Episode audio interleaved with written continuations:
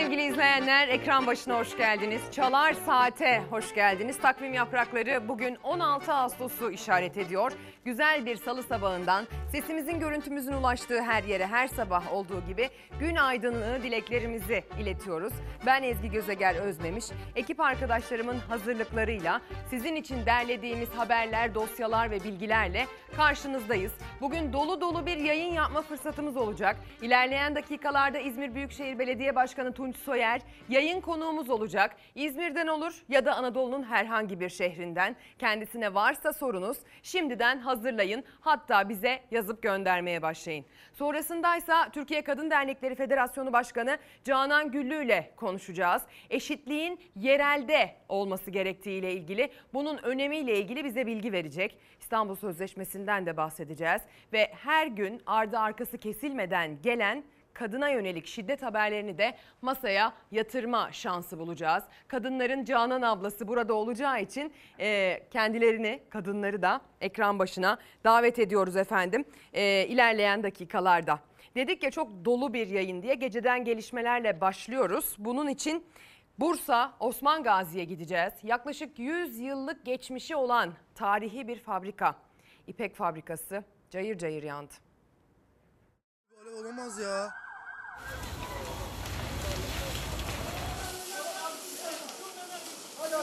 Burası eski yerleşim birim olması hasebiyle de Allah göstermesin olası bir felaket de söz konusu olabilirdi. Tarihi İpek fabrikası alev alev yandı. Fabrikanın ahşap olması nedeniyle yangın binaya ciddi hasar verdi, çökme meydana geldi.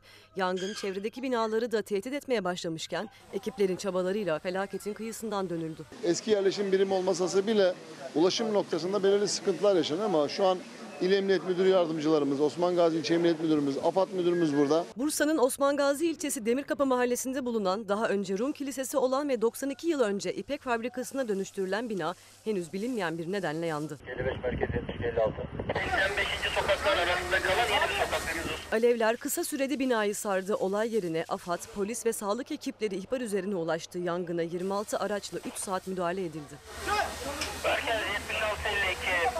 Yerleşim yeri eski. Sadece fabrika değil, çevresinde bulunan birçok yapıda ahşap. Alevlerin ilk sırada tehdit ettiği yapılarda oturanlar tahliye edildi.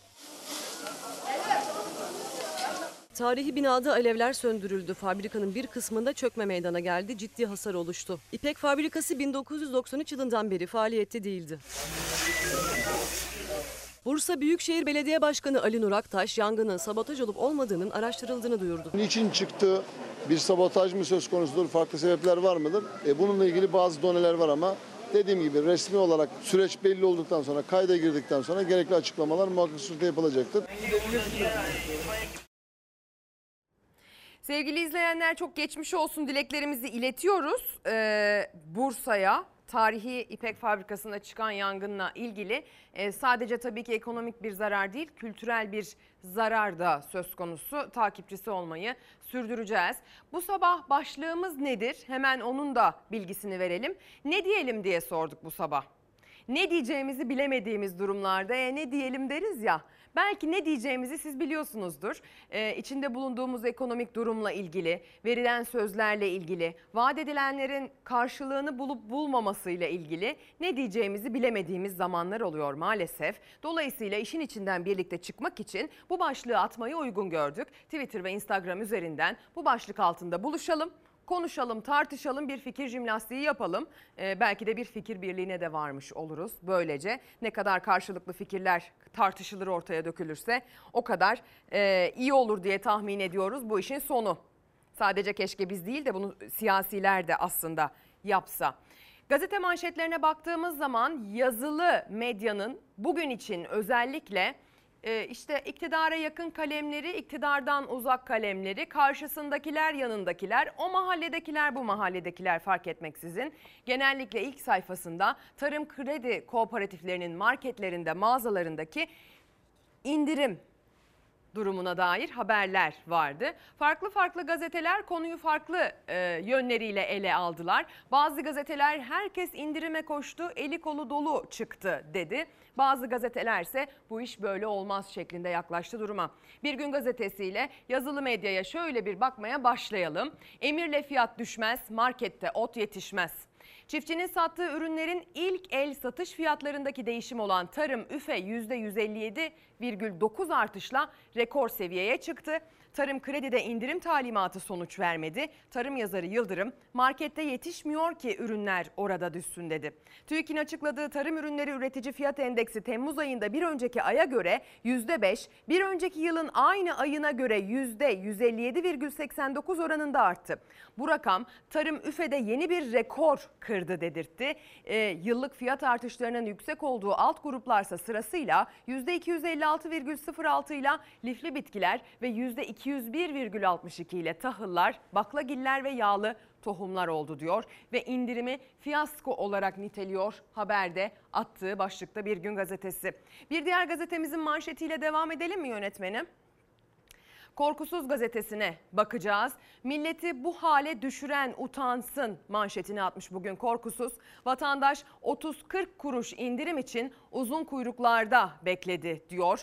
Ee, Batmanlılar saatlerce sıra beklediler fotoğrafı var. Adanalılar reyonda birbirlerine girdi fotoğrafı var. Eskişehir'de marketlere akın bolluktan değil yokluktan notuyla bir başka fotoğrafta Eskişehir'den aktarılmış Erdoğan talimat verdi. Tarım kredi marketleri temel gıda ürünlerinde indirim yaptı. Marketlerde uzun kuyruklar ve izdiham yaşandı. İndirim düşük kaldı, vatandaş yıkıldı diyor. Hadi İstanbul'da sadece birkaç tane olan o marketlerden bir tanesine gidelim. Ee, muhabir arkadaşlarımız sabahın erken saatlerinde yağmura rağmen oradaydılar. Yağmura rağmen sabahın erken saatlerinde indirim için İstanbullular da oradaydı. Ya yok etle fiyatlar düşmemiş. Hiçbir alakası yok ya.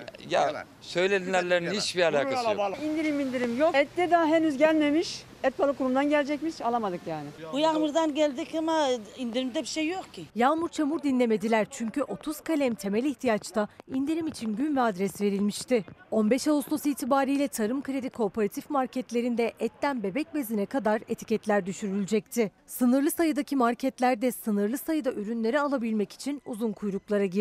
İşçi, emekli, dar gelirli. Ama marketlere giren etiketlere baktığıyla kaldı. Ucuzluk yoktu. Açıklanan indirimlerde de indirimli fiyatların bazıları pahalı bile kaldı. İndirim falan yok arkadaşlar. Güncel değil daha. Haberiniz olsun vallahi. Çek çek barış. Bakın dünkü fiyat. Dünkü fiyatlar. Buyur işte 127 lira 90 kuruş. Bir değişim olmamış mı fiyatlarda? Milleti buraya yığmak için yapmışlar. Buyur işte bak. Marketlerde benim vatandaşımı dara sokanlar. Tarım kredi kooperatifleri talimatı aldı. Ne et var içeride ne kıyma var. Bir ayçiçekte bir 12-13 lira indirim gördüm. Onun dışında hiçbir şey görmedim. Cumhurbaşkanı Erdoğan'ın da açıkladığı gibi kırmızı et başta tavuk, bakliyat, un ve makarna, yağ, süt ve süt ürünleri, çay, kahve, patates, soğan, deterjan, bebek bezi 30 üründe indirimin müjdesi verildi. Diğer marketlerin pahalıya ürün sattığı iddiasıyla etiketlerdeki düşüş tarım kredi kooperatifi marketlerinde başlayacak denildi. Ucuz ne varsa onu alacağız kızım. Gayrı bu yokluk yetti bu halkın canına. Olduğu da bu kadar olmaz. Burada ucuz bir şey bulursam onun için geldim. Milletin geldiği bu durum. Aslında ucuz değil. Tarım Kredi Kooperatif Marketlerinin İstanbul Yenibosna'daki satış noktasındayız. Marketin açılmasına daha yarım saat var. İstanbul'da hava yağmurlu ve ucuz et almak isteyenler sabahın ilk saatlerinden itibaren sıradalar. Tarım Kredi'de 128 liradan satılan kırmızı etin 84 liraya düşürüleceği, %35 indirimle satılacağı açıklanmıştı. Ama et de 1 lira bile oynamadı. Çünkü ucuz et, et ve süt kurumlarından gelemedi marketlere. Şu resim her şeyi anlatıyor. Kusura bakmasınlar. Bir saat oldu buradayız. Sırf sıraya girelim diye. İndirim indirim istemiyoruz biz güven istiyoruz. Güveni sarsan et olmadı sadece. İndirim sözü verilen diğer temel tüketim ürünlerinde de manzara benzerdi. Tarım Kredi Kooperatif marketlerinin indirimsiz ve indirimli olarak açıkladığı fiyatlara bakıldığında indirimli fiyatların bile bazı büyük zincir marketlerin ürünlerinden pahalı kaldı. En çok satın alınan yağlarda, unda ve çayda indirim memnun etmedi. Sayın Cumhurbaşkanımız dedi ya indirimleri e, 30-40 çeşit. Hiçbirisinde indirim göremedim. 147 lira bir ya. Daha önce zaten indirimli fiyatı 135 liraydı. 3 lira 5 lira sempatik bir indirimler olmuş. Yani tribüne oynamışlar. Başka hiçbir şey yok. Hani vatandaşı sözde indirim adı altında buraya yığdılar. Verilen sözlerin denetimini bizzat tüketici yaptı. Erken saatlerde uzun kuyruklara giren ama içeriden eli boş dönenler elinde dün ve bugünün fiyat listesiyle ses yükseltti. Dün çektim bak tuvalet kağıdı Bak dün 99'du bugün de 99. Nerede indirim var ya? Tuvalet Bu da kağıdında şu yapmayacaksan. Bezde yapmayacaksan ben ne yapacağım? Sabahtan akşama kadar çalışıyorum ki evimin ekonomisi geçinsin. İndirim bu. Bak sabah geliyorum erken geliyorum ki indirimden bir şeyler alayım ama bu. Maalesef sosyal medya üzerinde de benzer serzenişleri vardı vatandaşların çektiği videolarla, kendi çektikleri amatör videolarla seslerini duyurmaya çalıştılar. Tarım kredi kooperatiflerinin marketlerinde maalesef fiyatların e, indirimden ziyade zamlandığını öne sürenler dahi oldu. E, ben de aslına bakarsanız birkaç kere o marketlere girip neden burası diğer marketlerden daha pahalı şeklinde şaşkınlık yaşadığımı hatırlıyorum 2-3 seferde. E, tabii bundan aylar öncesinden bahsediyorum. Son duruma bakmak lazım. Bizim rejiden de dün gidenler olmuş galiba markete. Hiçbir değişim yok şeklinde geri bildirim veriyorlar. Yani aslında vatandaş gerçekten bu indirime dair... E, ciddi bir beklenti içerisine girdi ve sonucunu da görmek istedi. Gitti bizzat. Kimse üşenmedi. Sabahın köründe yağmurun altında fark etmeksizin zaten artık vatandaş röportajlarında da e, izleme şansınız olduğunu tahmin ediyorum. Elimize poşeti fileyi alıyoruz. Market market geziyoruz. Hangisi nerede ucuzsa bir şekilde e, dolabımızı, kilerimizi bununla doldurmaya çalışıyoruz diyor vatandaşlar. Dolayısıyla bu indirim haberi de aslında ciddi bir beklenti yaratmıştı haliyle. Kamu bankalarının promosyon durumu ne olacak? Lütfen gündeme getirin. Neden çıt yok diyor bir izleyicimiz gönderdiği mesajda. Günaydın iyi yayınlar ne diyelim iyi olur inşallah demiş Murat Bey Mersin'den gönderiyor mesajı. Ee, günaydın mesajlarınız var. Bursa'dan selamlarınızı aldık çok teşekkür ederiz. Ne diyelim Ezgi Hanım Tarım Kredi Kooperatifinde tavuk pirzola 59 liraya inmiş. E ne olmuş benim mahalle kasabımda 55 lira tavuk pirzola ne diyelim diyor Sedat Uvay gönderdiği mesajda. Ne diyelim vatandaşı bu hale getirenlere hiç ucuz değil söylendiği gibi mesajını da Gökduman Gülay göndermiş. Her sabah daima bardağın boş tarafına bakarak haber yapıyorsunuz diyor. Güven Ahşap Sanatı şeklinde bir kullanıcı ismi var. Önder Aslanboğa göndermiş. Ee, siz bize bardağın dolu tarafına dair mesajlar gönderseniz ya. Bize de iyi geleceğini tahmin ediyoruz çünkü. Eleştirel habercilik yapıyoruz. Ee, yaşananlara ayna tutuyoruz. Ee, ve bunu yapan birkaç medya kuruluşundan bir, e, bir tanesiyiz. Dolayısıyla kıymetli bir çalışma yaptığımızı, sadece işimizi yapmak dahi olsa amacımız çok kıymetli bir çalışma yaptığımızı düşünüyorum. Övünmek gibi algılamazsanız. Havadan bahsedeceğiz ama öncesinde az evvel okuduk ya Korkusuz ve Bir Gün gazetesinden bu tarım kredi kooperatiflerindeki indirime dair manşetleri. Bakın Hürriyet gazetesinin manşeti ne diyor bugün? indirime koştular. Cumhurbaşkanı Erdoğan'ın talimatıyla tarım kredi kooperatiflerine ait marketlerde indirimli satışlar dün başladı. İndirim uygulanan sarı etiketli ürünler birkaç saatte tükendi.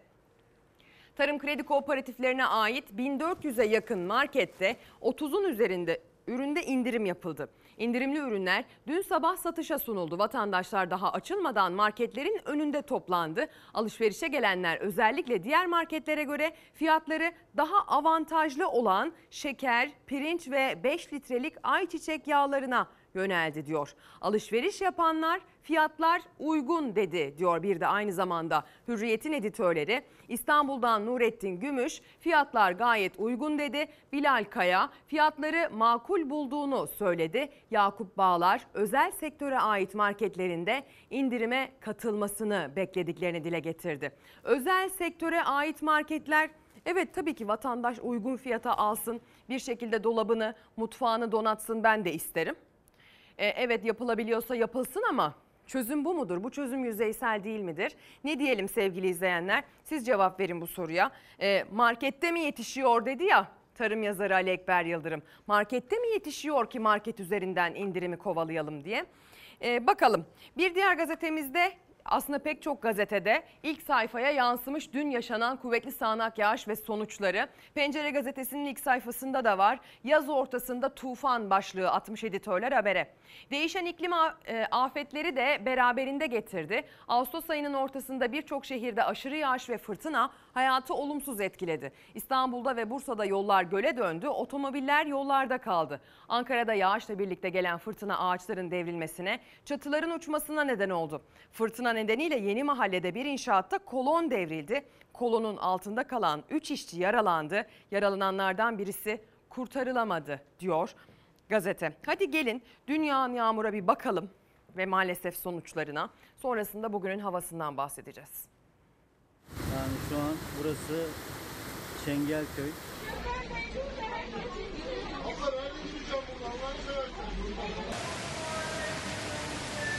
Okul, cami, hastane, tarihi kapalı çarşı ve hatta İETT otobüsünün içi bir anda bastıran yağmur suyuyla doldu taştı. Araçlar göle dönen yollarda ilerleyemedi. İstanbul bir sel sınavı daha verdi. Teselli can kaybı yaşanmamasıydı. Ancak yağışın İstanbul'dan sonra yönünü çevirdiği Ankara'da kuvvetli yağış ve fırtına bir can aldı.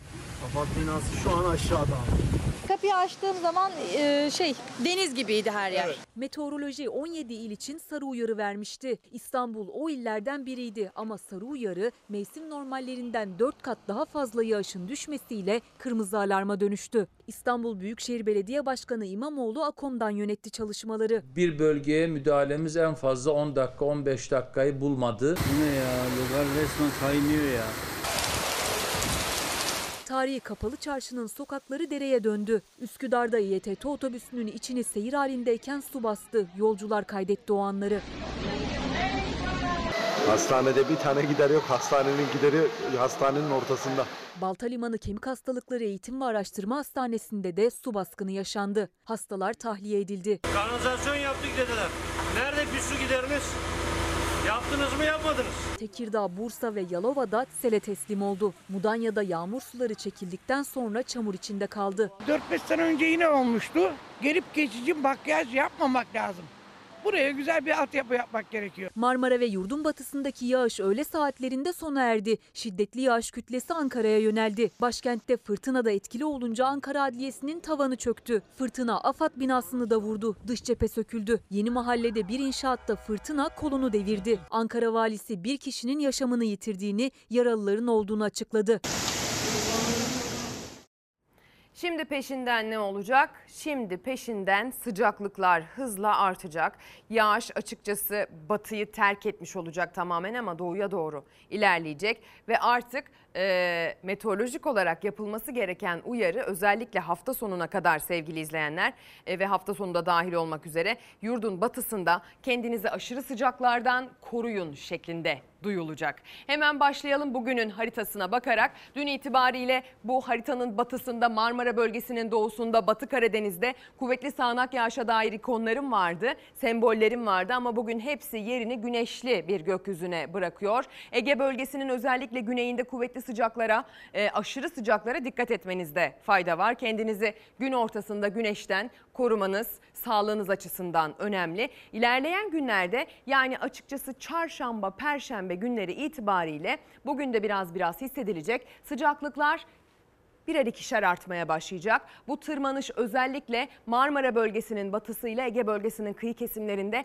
çok daha fazla hissedilecek ve Ege bölgesi aşırı sıcaklara teslim olacak ve beraberinde Marmara'da en batısından başlayarak bu sıcak havanın etkisi altına girecek. Dolayısıyla sıcaklıkların mevsim normallerinin yer yer üzerine çıkabileceği durumlara karşı kendinizi lütfen hazırlayınız. İlerleyen günlerde yurdun doğusunda da sıcak havanın etkisinin devam edeceğini haritam söylüyor.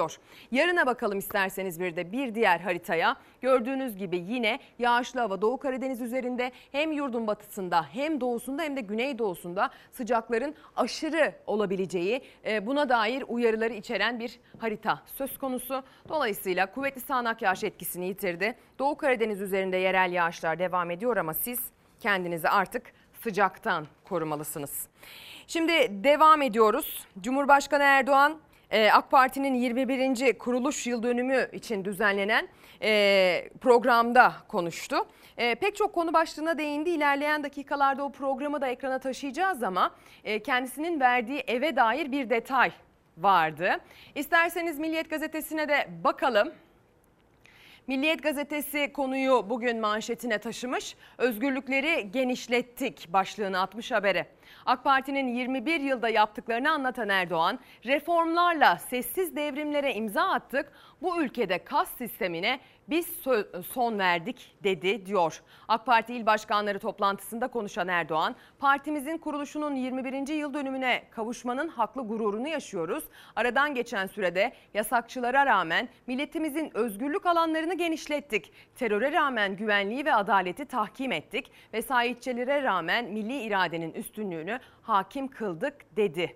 Masada garnitür. Altılı masayı da eleştiren Erdoğan, muhalefetin yıkım masasında garnitür olarak yer almakta beis görmeyenleri milletimizin takdirine havale ediyoruz. CHP'li yazar ve siyasetçilerden her gün zılgıt yedikleri halde 3 kuruşluk menfaatleri için geçmişlerini reddedenleri kendi hallerine bırakıyoruz diye konuştu diyor. Bu da Altılı Masa'nın Deva ve Gelecek Partisi bileşenlerine yönelik sözler olarak algılandı sevgili izleyenler. Hadi gelin 21. kuruluş yıl dönümü nedeniyle düzenlenen programa doğru çevirelim kameralarımızı. Cumhurbaşkanı Erdoğan'ın TOKİ kanalıyla e, ev sahibi olmaya dair verdiği müjdeye bakalım.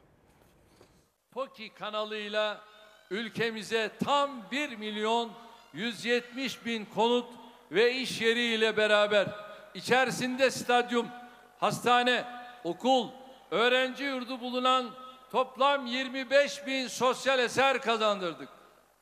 Buradan şimdi bir müjde veriyorum. Ekranları başında bizi izleyen milletimize sesleniyorum. Toplu konut idaresinden milletimiz konut almaya hazırsa evet Çevre Şehircilik Bakanlığımız olarak süratle bu konutları yapacak ve milletimizin satın almasına sunacağız. Bunu da biz yaparız. Vatandaşımız satın almaya hazırsa yapacağız diyor Sayın Cumhurbaşkanı. Ne diyelim? Siz yorumlayın. Vatandaşımız almaya hazır mı? Siz cevap verin. Mehmet Öztürk e, Twitter'dan diyor ki açlık sınırının 6840 lira olduğu bir ülkede emekliler 3500 lirayla nasıl yaşayacak? En düşük emekli maaşının 8500 lira olmasını istiyoruz. E, Mehmet Öztürk Türkiye Bağımsız Emekliler Platformu Başkanı yayınımıza gönderdiği mesajla bu e, mesaja katılıyor. Gelen mesajlara baktığımda öğretmenlerden mesaj geldiğini görüyorum. Sağlıkçılardan, doktorlardan mesaj geldiğini görüyorum. E, gelen mesajları hemen şöyle hızlıca tarıyorum. Bir Doktor, heh, Doktor Yusuf Er Yazgan'ın mesajını okumak isterim. Sayın Cumhurbaşkanı 14 Mart'ta aile hekimlerine iyileştirme sözü verdi. Biz bu sözü takip ediyoruz ancak ne diyelim Sağlık Bakanlığı sözü dinlemiyor. Ek ödeme yönetmeliğinde aile hekiminin adı yok. Bunu kabul etmeyeceğiz, hak arayacağız diyor gönderdiği mesajda. ilerleyen dakikalarda sağlığa dair haberlerimiz de olacak. Koronavirüs tablosu açıklandı. Sayılar ne yönde değişti? Uzmanlar bu konuda ne söylüyor? Bir de tabii ki sağlıkçıların özlük hakları ile ilgili son dönemde yükselen bir beyaz reform tartışması var. Aslında e, hükümet tarafı için bir tartışma konusu olmamalı ama tabii ki tartışılıyor ona da bakacağız. Ama önce gelin isterseniz biraz tarımdan, üreticiden bahsedelim. Çünkü açıklanan son rakamlara göre e, ürünün tarladan çıkışı yine e, daha yüksek maliyetlere e, mal oluyor. Yani zamlandı. Bir adet patlıcanın şu an fiyatı 2.64 kuruş. Tarım kredi fiyatları düşürdü. Hadi diğer marketler de düşürsün. Tamam da bu ürünler marketlerde yetişmiyor ki. Halbuki sorun tarlada, sorun gıda e, sisteminde, işte ürünün taşınmasında bunlara hiç girilmiyor. Türkiye İstatistik Kurumu üretici fiyat endeksini açıkladı ve burada da baktığımızda gerçekten e, yeni bir rekorla karşı karşıyayız. Bir rekor daha kırıldı. Tarım ürünleri üretici fiyatları Temmuz'da %5 arttı. Yıllık maliyet artışı %157,89'a yükseldi. Marketlerde fiyatlar indirilsin önerisi ise gerçeklikten uzak bu tabloya göre. Çünkü geçen yıllara göre maliyet rekor kırıyor. Bu artışsa indirimli değil, yeni zamların habercisi. 2020'de yine Temmuz ayında %16.28'di. 2021'de 22.80, 2022'ye geldik 157.89. Yani korkunç bir artış var. Tarım yazarı Ali Ekber Yıldırım'a göre 2022 yılı için üreticiye desteğin de ne kadar olacağı belli değilken üretici desteklenmedikçe etikette indirim açıklamaları sorun çözmeyecek. Yıldırım 2018'de yapılan market indirimini anlattı. Kalıcı olmadığını zaten e, net olarak görüyoruz. 2018 yılında o dönemin Hazine ve Maliye Bakanı Berat Albayrak yine enflasyonla topyekün mücadele diye bir e, açıklama yapmıştı ve marketlerden işte kurumlardan e, enflasyonla mücadeleye katkıda bulunmak için indirim yapın demişlerdi. O dönemki verilere baktığımızda bugün bakıyoruz bir indirim bir yana fiyatlar birkaç kat arttı. E, Enflasyon çok çok daha yukarılara tırmandı.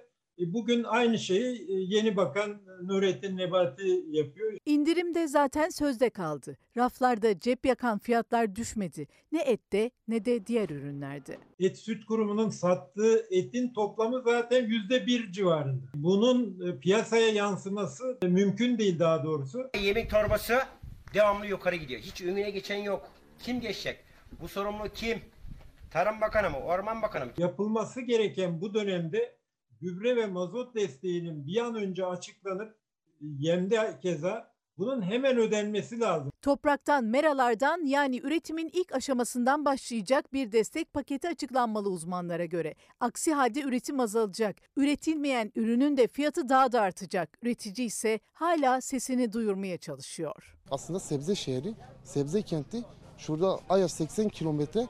Ankara'da zaten Tarım Bakanlığı da Ankara'da. Rica ediyorum bir Ayaş'a kadar gitsin. Ayaş'ın köylerini bir görsün. Ayaş'ta kaç kişi bu sene domates ekmiş bir öğrensin. Milletimiz konut almaya hazırsa Çevre Bakanlığımız olarak süratle konutları yapacak ve milletimizin satın almasına sunacağız demişti Sayın Erdoğan.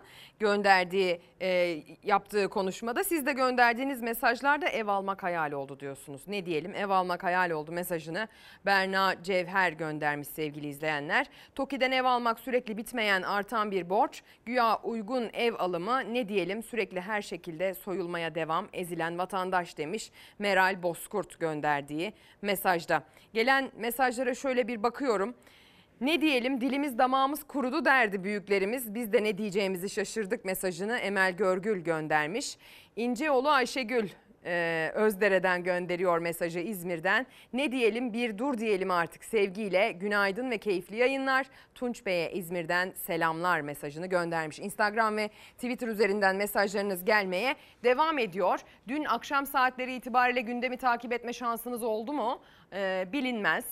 E, araç satışı ile ilgili yeni bir düzenleme geldi sevgili izleyenler. Bilmiyorum son zamanlarda sıfır araç satın almaya niyetlenen izleyicilerimizin e, azınlık olduğunu düşünüyorum ekran başında. Ama eğer böyle bir niyetiniz varsa sıfır araç satın almak için çoğu zaman beklemeniz gerekiyor. Çünkü pandemiyle birlikte tedarik e, sıkıntısı yaşanıyor sıfır araçlarda. Dolayısıyla sıfır aracı hemen bugünden yarına almak mümkün olmadığı için hani kilometresi düşük yeni satın alınmış e, araçların ikinci el piyasasında sıfırından daha pahalıya satıldığı durumlarla karşılaşmak söz konusu oluyor. Hal böyle olunca yeni bir düzenleme geldi. Eğer 6000 kilometreye ulaşmamışsa aracınızın kilometresi ve eğer satın aldığınız araç 6 aydan daha yeni ise satamayacaksınız. Herkesin kapısında araba vardı, şu vardı, bu vardı. Şimdi artık tamamen hayal oldu yani araba almak. Sıfırı zaten yerine yanaşılmıyor da almadan geri dönüyorum. Yani bu fiyatlara almanın da imkanı hiç yok zaten. İkinci el araç piyasasında fiyatlardaki şişkinliğin önüne geçmek için yeni bir düzenleme yürürlüğe girdi. İkinci el ticareti yapan şirketler araçların ilk tescil tarihinden itibaren ilk 6 ay ve 6000 kilometreye kadar araç satışı yapamayacak. Araba alınacak bir durumda değil şu anda. Otomobil piyasasında satışlar geriledi çünkü fiyatlar yüksek seviyelerde. Sıfır araç bulmak için beklemek gerekiyor. Bu yüzden ikinci ele yöneliyor araç sahibi olmak isteyenler. Ancak orada da fiyatlar cep yakıyor. O kadar ki ikinci el araç fiyatları bayilerin fiyat listesindeki sıfır kilometre araçlardan daha pahalı. İkinci el araçlardaki fiyat yükselişinin önüne geçmek için yeni bir düzenleme geldi. 6 ay ve 6000 kilometre şartı gece saatlerinde resmi gazetede yayınlanarak yürürlüğe girdi. Piyasa yüksek, sıfır aracı geçmiş ikinci eller. Resmi gazetede yayınlanan karara göre ikinci el karı taşıtı ticaretiyle uğraşanlar araçların satışını ilk tescil tarihinden itibaren 6 ay ve 6 bin kilometre geçmedikçe doğrudan veya dolaylı olarak yapamayacak. Yani bayiden 0 kilometre araç alınıp belirtilen şartlar sağlanmadan satılamayacak. Düzenleme bence biraz iyi oldu. Fırsatçıların önüne geçer. Düzenleme 1 Temmuz 2023 tarihine kadar sürecek. Gerekmesi halinde Ticaret Bakanlığı uygulamayı 6 ay uzatabilecek. Tabii araç alım satımı yapan şirketler için düzenlemenin yapıldığının notunu da düşmem gerekiyor. Bir yanlış yönlendirmenin önüne geçmek için. Medine Yılmazer bir mesaj göndermiş. Emekliler 3500 TL ile yaşamaya çalışırken ev almak hayal bile değil. Aklımızla alay mı ediyorlar diye sormuş mesajında. Bankalar promosyon için emekli e, bankadan kredi aldıysa, almayan kaç kişi kaldıysa demiş soru işareti. Maaşını taşıyamıyor diyor. Serpil Sardoruk. Serpil Şardoruk. E, ilerleyen dakikalarda buna dair de bir haberimiz var. E, üretim ve lojistik giderleri pahalı olduğu için sebze ve meyvede, meyvede indirim hayal. Antalya'dan bir tır İstanbul'a en az 20 bin liraya gidip geliyor diyor. Antalya Gazi Paşa'dan bir ziraat mühendisi Hidayet Bey gönderdiği mesajda. Dün itibariyle sabah saatlerinde son dakika gelişmesi olarak aktardık. İşsizlik oranlarının düştüğüne dair TÜİK verilerini. İkinci çeyrekte ilk çeyreğe göre işsizliğin düştüğünü, 0,4 puan gerilediğini e, açıklamıştı. Türkiye İstatistik Kurumu hatırlayacaksınız. Peki sahaya indiğinizde gerçek manzaralara, gerçek yaşamlara baktığınızda durum e, gerçekten işsizliğin düştüğünü mü gösteriyor?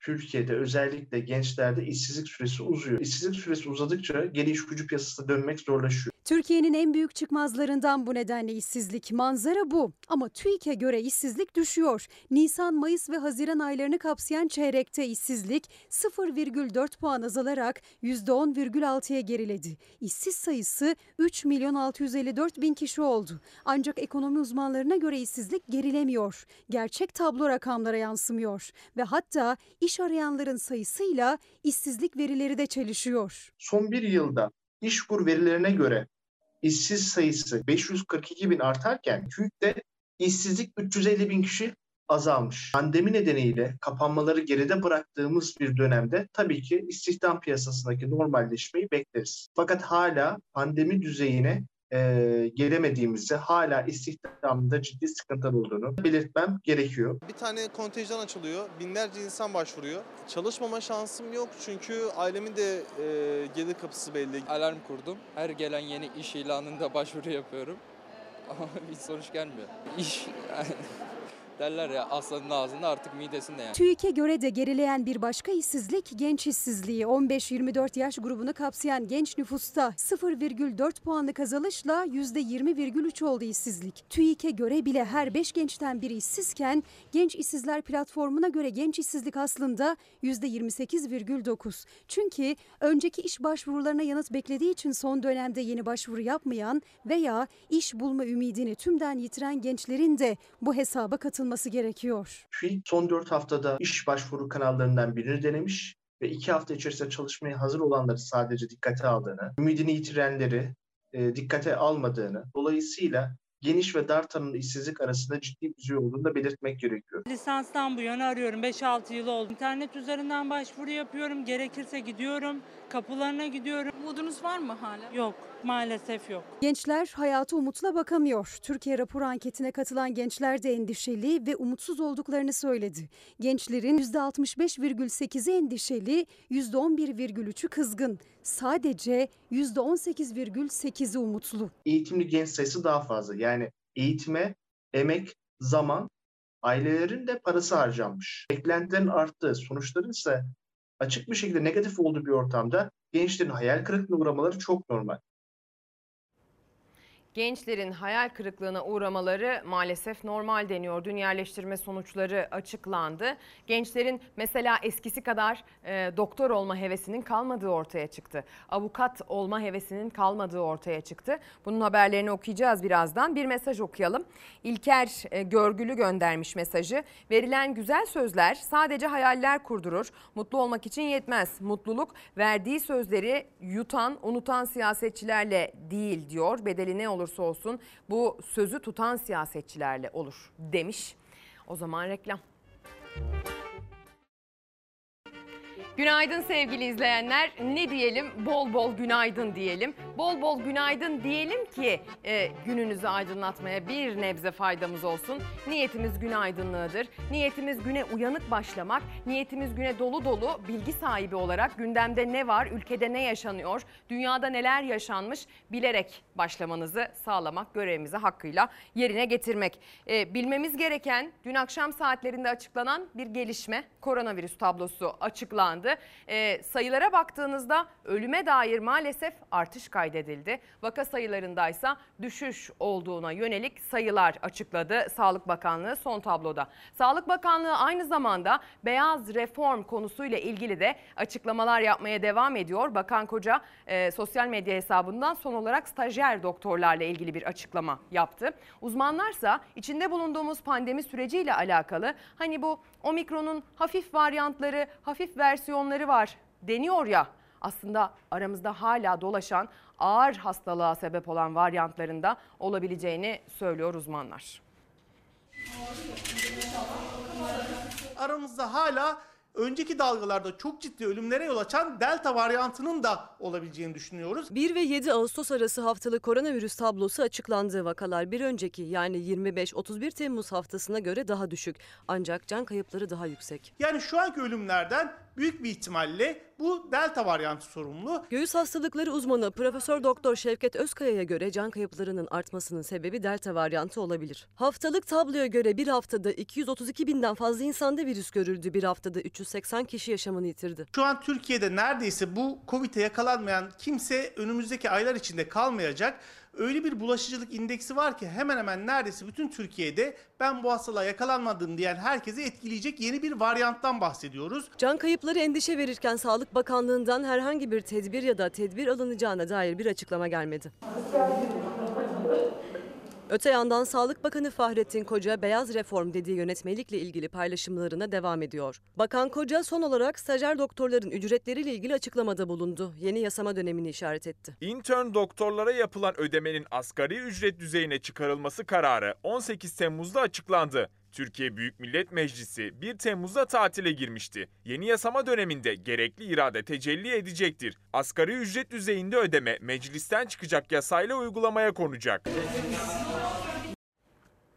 Sevgili izleyenler, e, şimdi sırada Ulaştırma Bakanı Adil Kara İsmailoğlu'nun açıkladığı veriler var. Ama isterseniz öncesinde içinde bulunduğumuz pandemi süreciyle alakalı yine gururlanmamızı sağlayacak, yine bizi beni Türk doktorlarına emanet edin sözünü Atatürk'ün hatırlatacak bir haberi aktaralım. Covid'in önüne Türk seddi. Koronavirüste vaka sayılarında yüksek seyir devam ederken hastalıkla mücadelede katkı sağlayacak başarı Koç Üniversitesi'nden geldi. Profesör Doktor Tuğba Bağcı Önder'in başkanlığındaki ekip Covid'in vücuda girmek için kullandığı reseptörle virüs arasına geliştirdikleri özel bir molekül yerleştirdi. Bu sayede virüsün vücuda girmesini engelleyebilecek yöntem ortaya konuldu. Yöntemin varyantlar üzerinde de etkili olduğu belirtildi diyor. Virüsle savaşla e, savaşta büyük başarı başlığının altında. Şimdi o söz verdiğimiz haberle devam edelim. Sayın Bakan Kara İsmailoğlu bir açıklama yaptı, rakamlar paylaştı. Ee, yeni havalimanı o rakamlara göre 80 milyar euro, euro kazanç sağladı. Ama muhalefet ve uzmanlar e, bu hesaba çok şaşırdı. Kamu özel işbirliği projelerinin ekonomiye ve millete maliyetinin ne kadar çok olduğunu biliyor olmalı ki Ulaştırma Bakanı sürekli bu projelerle ilgili asılsız bir takım rakamlar veriyor. İstanbul Havalimanı toplam yatırım 10,25 milyar euro. Devletin cebinden çıkan 0 euro. Ekonomiye katkısı 80,7 milyar euro. Sayın Bakan'ın şu açıklamasının neresinden tutsanız elinizde kalır. Elmalarla armutları kafalarına göre toplayıp milletin aklıyla eğleniyorlar. Kapı kapı dolaşıyor bu ülkenin yöneticileri. Swaplar yapmaya çalışıyor, dışarıdan para bulmaya çalışıyor. İstanbul Havalimanı'nın ülke ekonomisine 81 milyar avro katkıda bulunduğu söylenmiş. Ulaştırma Bakanı İstanbul Havalimanı ile ilgili sosyal medyadan bir grafik yayınladı. Alt alta pek çok rakam. Toplam elde edilen kazançsa bir yerde 117 milyar euro, diğer tarafta 80,7 milyar euro. Bir de küsuratı var. Gerçek görünsün diye. Grafikteki en düşük rakamı bugünün kuruyla hesaplayınca 1 trilyon 478 milyar 424 milyon lira. İktidarın Haziran ayında meclise getirdiği 880 milyar liralık ek bütçeden bile fazla olunca muhalefet Bakan Kara İsmailoğlu'na sordu nasıl hesapladınız diye. Bir de milli gelir içinde hesaplanan üretim, ihracat, vergi ve istihdamın ayrı ayrı belirtilip tekrar milli gelirle toplanmasının nedenini. Milli gelir dediğiniz andan itibaren onun içinde üretim var, ihracat var. Şimdi bunların hepsini bir daha bir daha üstüne toplayarak korkunç şişmiş bir rakam çıkartmaktan meramları nedir? Neyi saklamak, neyin üstünü kapatmak istiyorsunuz? Bir koyundan iki post, üç post, dört post çıkarmaya çalışmak gibi bir hesaplama yapılamaz. Sıfır harcamayla toplam 117 milyar euro Türkiye'ye kazanç. Sayın Bakan bu verdiğiniz rakamların hiçbir bilimsel temeli yok. Bu hesapları nasıl yapıyorsunuz? Bu rakamları nereden buluyorsunuz? Atatürk Havalimanı'na göre 20 kilometre daha uzakta olan İstanbul Havalimanı'ndan zaman ve akaryakıttan 140,8 milyon euro tasarruf edilmesinin de bilimsel bir açıklamasını bulamadı muhalefet. Bir de 7 milyon 8 euro çevreye katkı bedeli hesaplamışsınız. Yani bunu ben çok merak ettim. Yani İstanbul'un akciğerlerine ve su havzalarına olumsuz çevre etkisinin ayrıca bir hesabını keşke beraber bir yapsak sizinle. Muhalefet tepkili ama Ulaştırma Bakanı Adil Kara İsmailoğlu'nun İstanbul Havalimanı ile ilgili duyurduğu rakamları ciddiye almadığını da belirtti kinayeli açıklamalarıyla. Ulaştırma ve Altyapı Bakanı harikalar diyarında. E biz hep 128 milyar dolar nerede diye soruyorduk. Şimdi anlaşılan bu 81 milyar avro da nerede diye sormaya başlayacağız.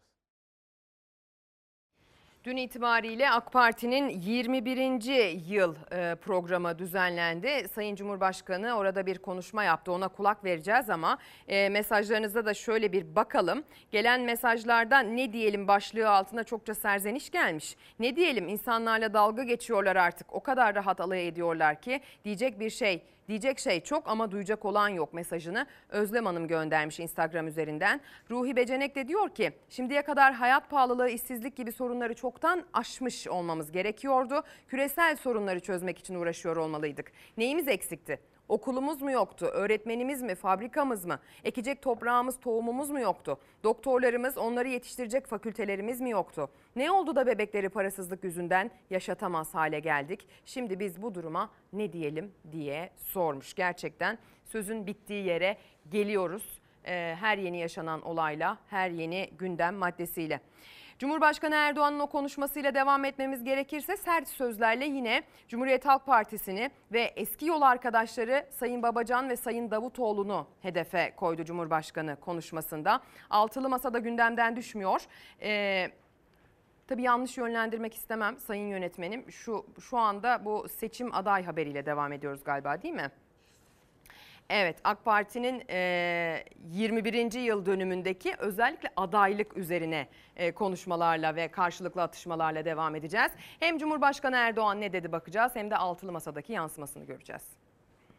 Farklı düşünen, giyinen, siyasi tercihlerde bulunan insanlar CHP ve ortakları tarafından tehdit edilmekte. Yaşanan her hadise faşist yüzlerini, baskıcı, diktacı, nobran karakterlerini açıkça gösteriyor. Yaralar var. Siyasiler onu kaşıyorlar. Nasıl kanatırız diye o yaraları. Olmaz efendim. O yaraların kapanması lazım. CHP lideri Kılıçdaroğlu'nun muhafazakarlarla helalleşme buluşmasının sıcağında kurdu bu cümleleri Cumhurbaşkanı Erdoğan CHP'ye hedef aldı. İsim vermeden AK Parti'den ayrılan Davutoğlu ve Babacan'a da sert yüklendi. Muhalefetin yıkım masasında garnitür olarak yer almakta hiçbir beis görmeyenleri milletimizin takdirine havale ediyoruz. Kaybedeceklerini iyi anladılar. Onun için de bizimle uğraşıp duruyorlar.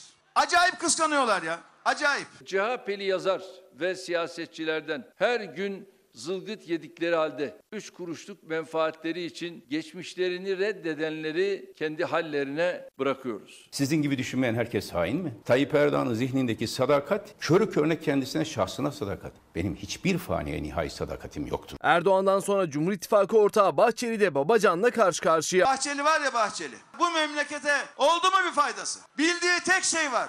Öfke, nefret, şiddet. Bildiği başka bir şey yok bu adamın ya. Devası derdine yetmeyen küçücük ve ipotekli aklıyla partimizi şiddetle bir gösteren selamsız, sevimsiz babacanın asıl şiddet ve dehşet faili bölücü terör örgütüne tek kelame dememesi ibret verici bir hüsrandır. Şahsi hırslarının ürünü ajandaları sebebiyle bunların kurduğu masaya payanda olanlara ise biz sadece acıyoruz. Siyasette gündem altılı masa ve adayı kim olacak merak edilen bu soru için muhalefete göre daha zaman var. Amerika'da bile başkan adayları seçime 3 ay kala belirleniyor. Bu işin geyiği olmaz. Hani oturunca ciddi ciddi konuşmak lazım. Bana göre henüz o safhada değiliz. Henüz Cumhurbaşkanı adayını dahi belirlemekten aciz bir siyasi güruhun milletimize ve ülkemize sağlayacağı bir şey olmadığı gibi ümit var olması dahi boş bir hayal, boşuna bir beklentidir. Altılı Masa bu ülkenin 13. Cumhurbaşkanını belirleyecek. Milletimizi tatmin edecek şekilde ama başkalarının taleplerine göre değil. Cumhur İttifakı'nın gözleri üzerindeyken Altılı Masa'nın 6. toplantısına ev sahipliği yapacak olan Temel Karamollaoğlu'nun yeni seçim kanununu değerlendirirken kurduğu cümlelerse siyaseti ısıttı. Altılı masa benim kanaatim devam eder ama altılı masanın eskiden olduğu gibi büyük bir önemi kalmadı. Seçim kanunda değişiklik yapılınca yani beraber olmanın getirdiği ekstradan bir avantaj vardı o kalktı.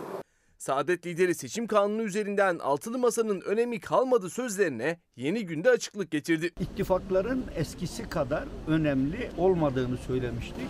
Bunun sebebi de iktidarın bu konuda yaptığı değişiklikler. Kimse bir kelimenin hemen alıp çarpıtılmasını yaparak buradan bir şeyler çıkarmaya teşebbüs etmemeli. Altılı Masa'dan kaos, kargaşa çıkmaz. Kaos, kargaşa aradığınızda saraya dönüp bakacaksınız. Siyasette hesaplar 2023 seçimleri için artık sadece 9 ay kaldı. AK Parti'nin kuruluş yıl dönümünde konuşan Erdoğan da parti teşkilatlarına çok çalışma talimatı verdi. Biz bu kutlu mücadeleyi 2023 seçimlerini de kazanarak inşallah taşlandıracağız. Çok gayret edeceğiz. Çok çalışacağız.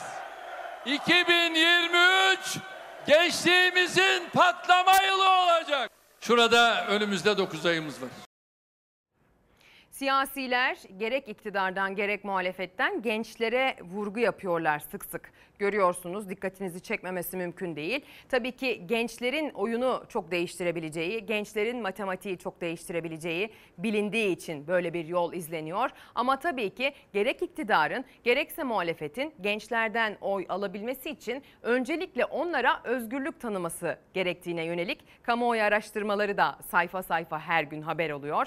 Yani festival yasaklamak, gençlerin bir araya geldikleri organizasyonları işte toplumsal ahlaka mugayir bulduk şeklinde şikayetler üzerine birkaç kişinin şikayeti üzerine kaldırmak, bir kenara koymak, yıllardır devam eden gelenek haline gelmiş bu organizasyonlardan vazgeçecek noktaya gelmek tabii ki gençlerin de çok hoşuna gitmeyecektir diye düşünüyoruz sevgili izleyenler. Madem sevgili siyasiler iktidarıyla muhalefetiyle gençlere özel bir önem gösteriyorlar, onların özgürlüğünün de önem sıralarında birinci sıraya oynadığını bilmelerinde fayda var. Şimdi 17 Ağustos'a bir gün kaldı. 17 Ağustos 1999 yılında Türkiye tarihinin belki de en büyük depremlerinden birini yaşadı. Tarihinin belki de en büyük kayıplarını verdi sevgili izleyenler. Gelinen noktada başta en büyük şehir İstanbul olmak üzere ne aşamaya geldik? Ne kadar hazırız? Binalarımız ne durumda? Buna bakacağız haberde. Bunun için de tabii ki kameralarımızı e, İBB'ye kameralarımızı İstanbul'a çevireceğiz. 9 Sütun gazetesi ise riskli binalarda korkulu yaşam manşetiyle çıkmış bugün. Beklenen İstanbul depremine rağmen kentte çok sayıda riskli binada yaşam devam ediyor. Kiracıların fiyatı uygun olduğu için kaldığı dairelerde ev sahipleri de yüksek kiralar nedeniyle binalarda oturmaya devam ediyor. 17 Ağustos depreminin üzerinden 23 yıl geçti. Merkez üssü Kocaeli Gölcük olan 7,4 büyüklüğündeki deprem İstanbul, Bolu, Bursa, Eskişehir, Kocaeli, Sakarya ve Yalova'da can ve mal kaybına neden oldu. Resmi kayıtlara göre 17.480 kişinin hayatını kaybettiği depremde fay hattının ortasının kırılması Büyük Marmara depreminin ne zaman meydana geleceğiyle ilgili endişe yaratıyor. Büyük Marmara depremi başta İstanbul olmak üzere Türkiye'nin sanayisine ev sahipliği yapan Marmara'da büyük bir endişeyle bekleniyor. Peki ne kadar hazırız? Tespit ettiğimiz öyle 318 bina var ki inanın hepsi çok ağır derecede çürük. O binalarda yaşayan 3099 aile var. Gürültülü bir şekilde küt küt küt diye.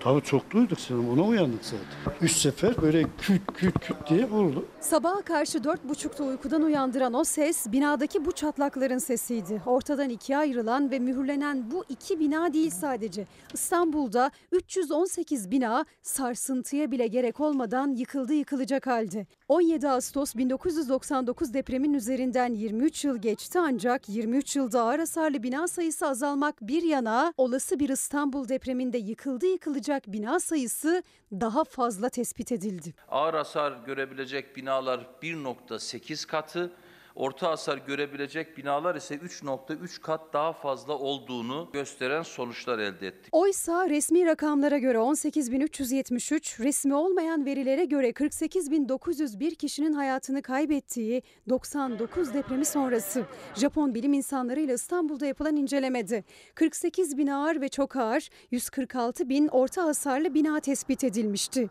Kentsel dönüşüm projeleri açıklandı, riskli alanlar ilan edildi katlar yükselmeye başladı. 23 yılın sonunda İstanbul Büyükşehir Belediyesi'nin riskli yapı analiz sonuçlarına göre ağır ve çok ağır hasarlı bina sayısı 86.400, orta hasarlı bina sayısı 481.800 olarak açıklandı. 85 milyar dolarlık inanılmaz bir rant elde edilmiş. 85 milyar dolarla şu anda İstanbul'da depreme dayanıksız ev bırakılmazdı. İstanbul Büyükşehir Belediye Başkanı Ekrem İmamoğlu yıkım riski nedeniyle toplamda 10 bin daireyi dönüşüme aldıklarını açıkladı ama hala her an yıkılabilecek boşaltılmamış. Dönüşüme girmeyen 318 bina olduğunun altını çizdi, tehlikeye dikkat çekti. Bir an önce yıkacağız.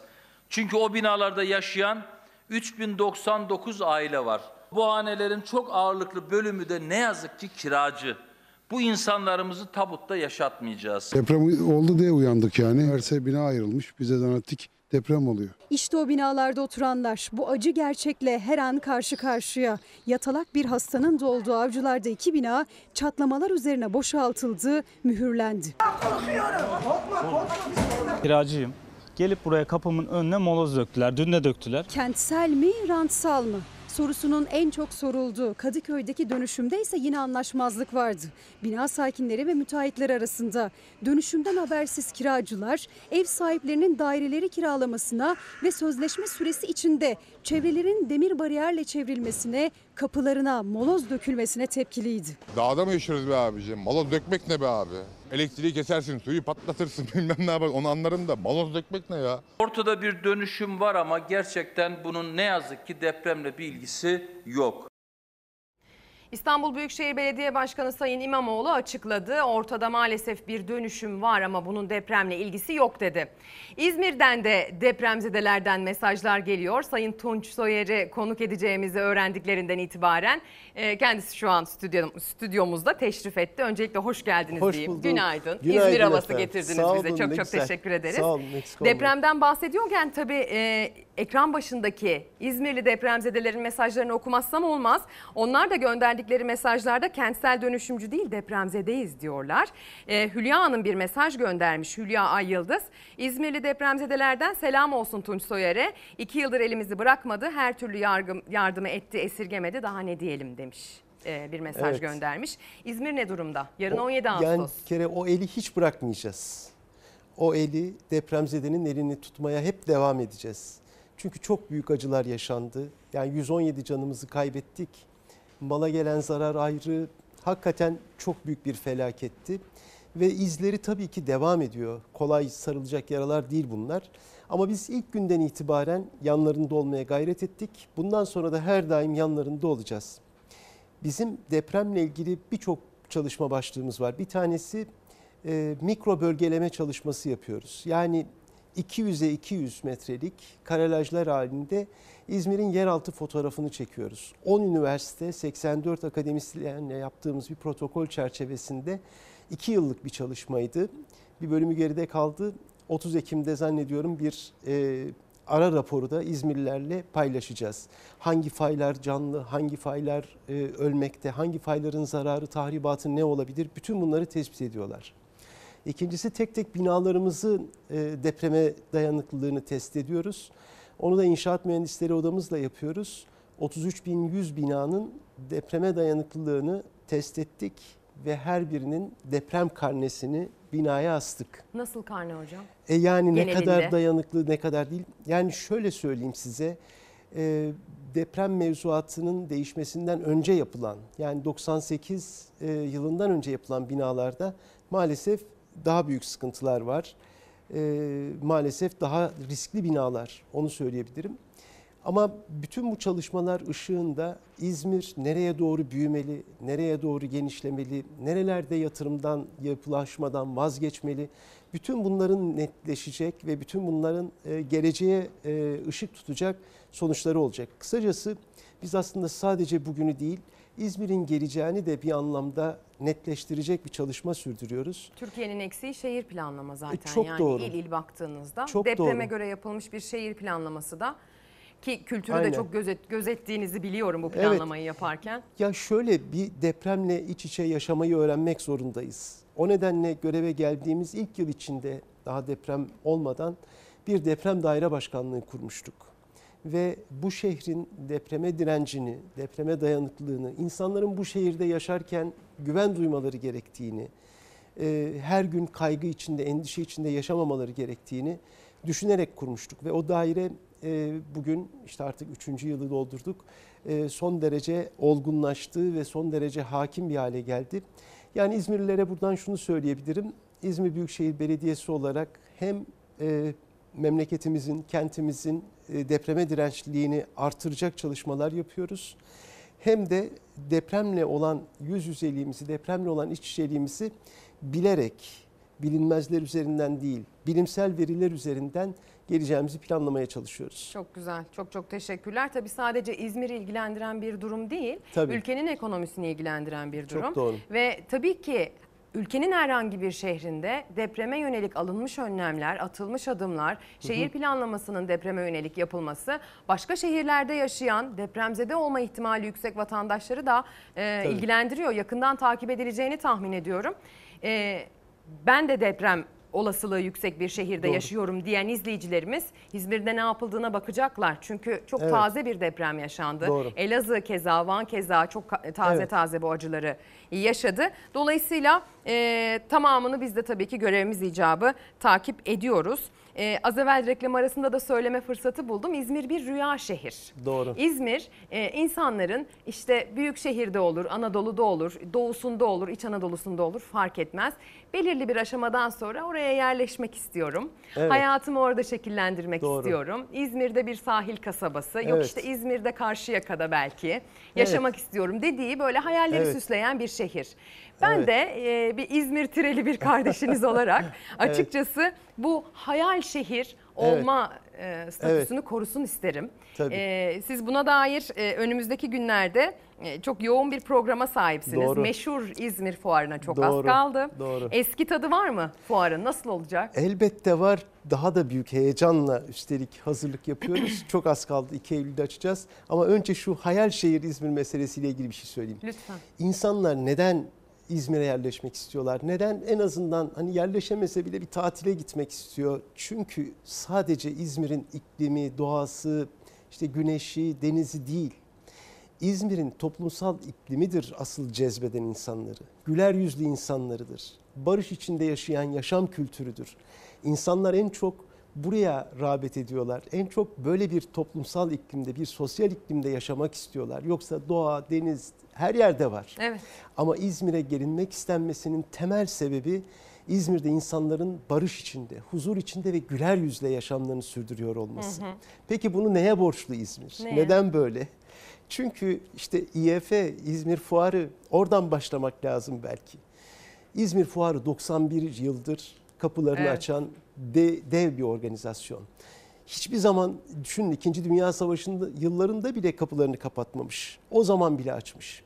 İzmir Fuarı aslında eğlencenin, tarımın, turizmin, ticaretin, ihracatın, eğitimin hepsinin e, buluştuğu bir zemin. Yani 2 Eylül bu arada 2 anonsunu da yapalım. 2 Eylül'de Kapılar açılıyor. İzmir Enternasyonel Fuarı e, 91. kez kapılarını açıyor.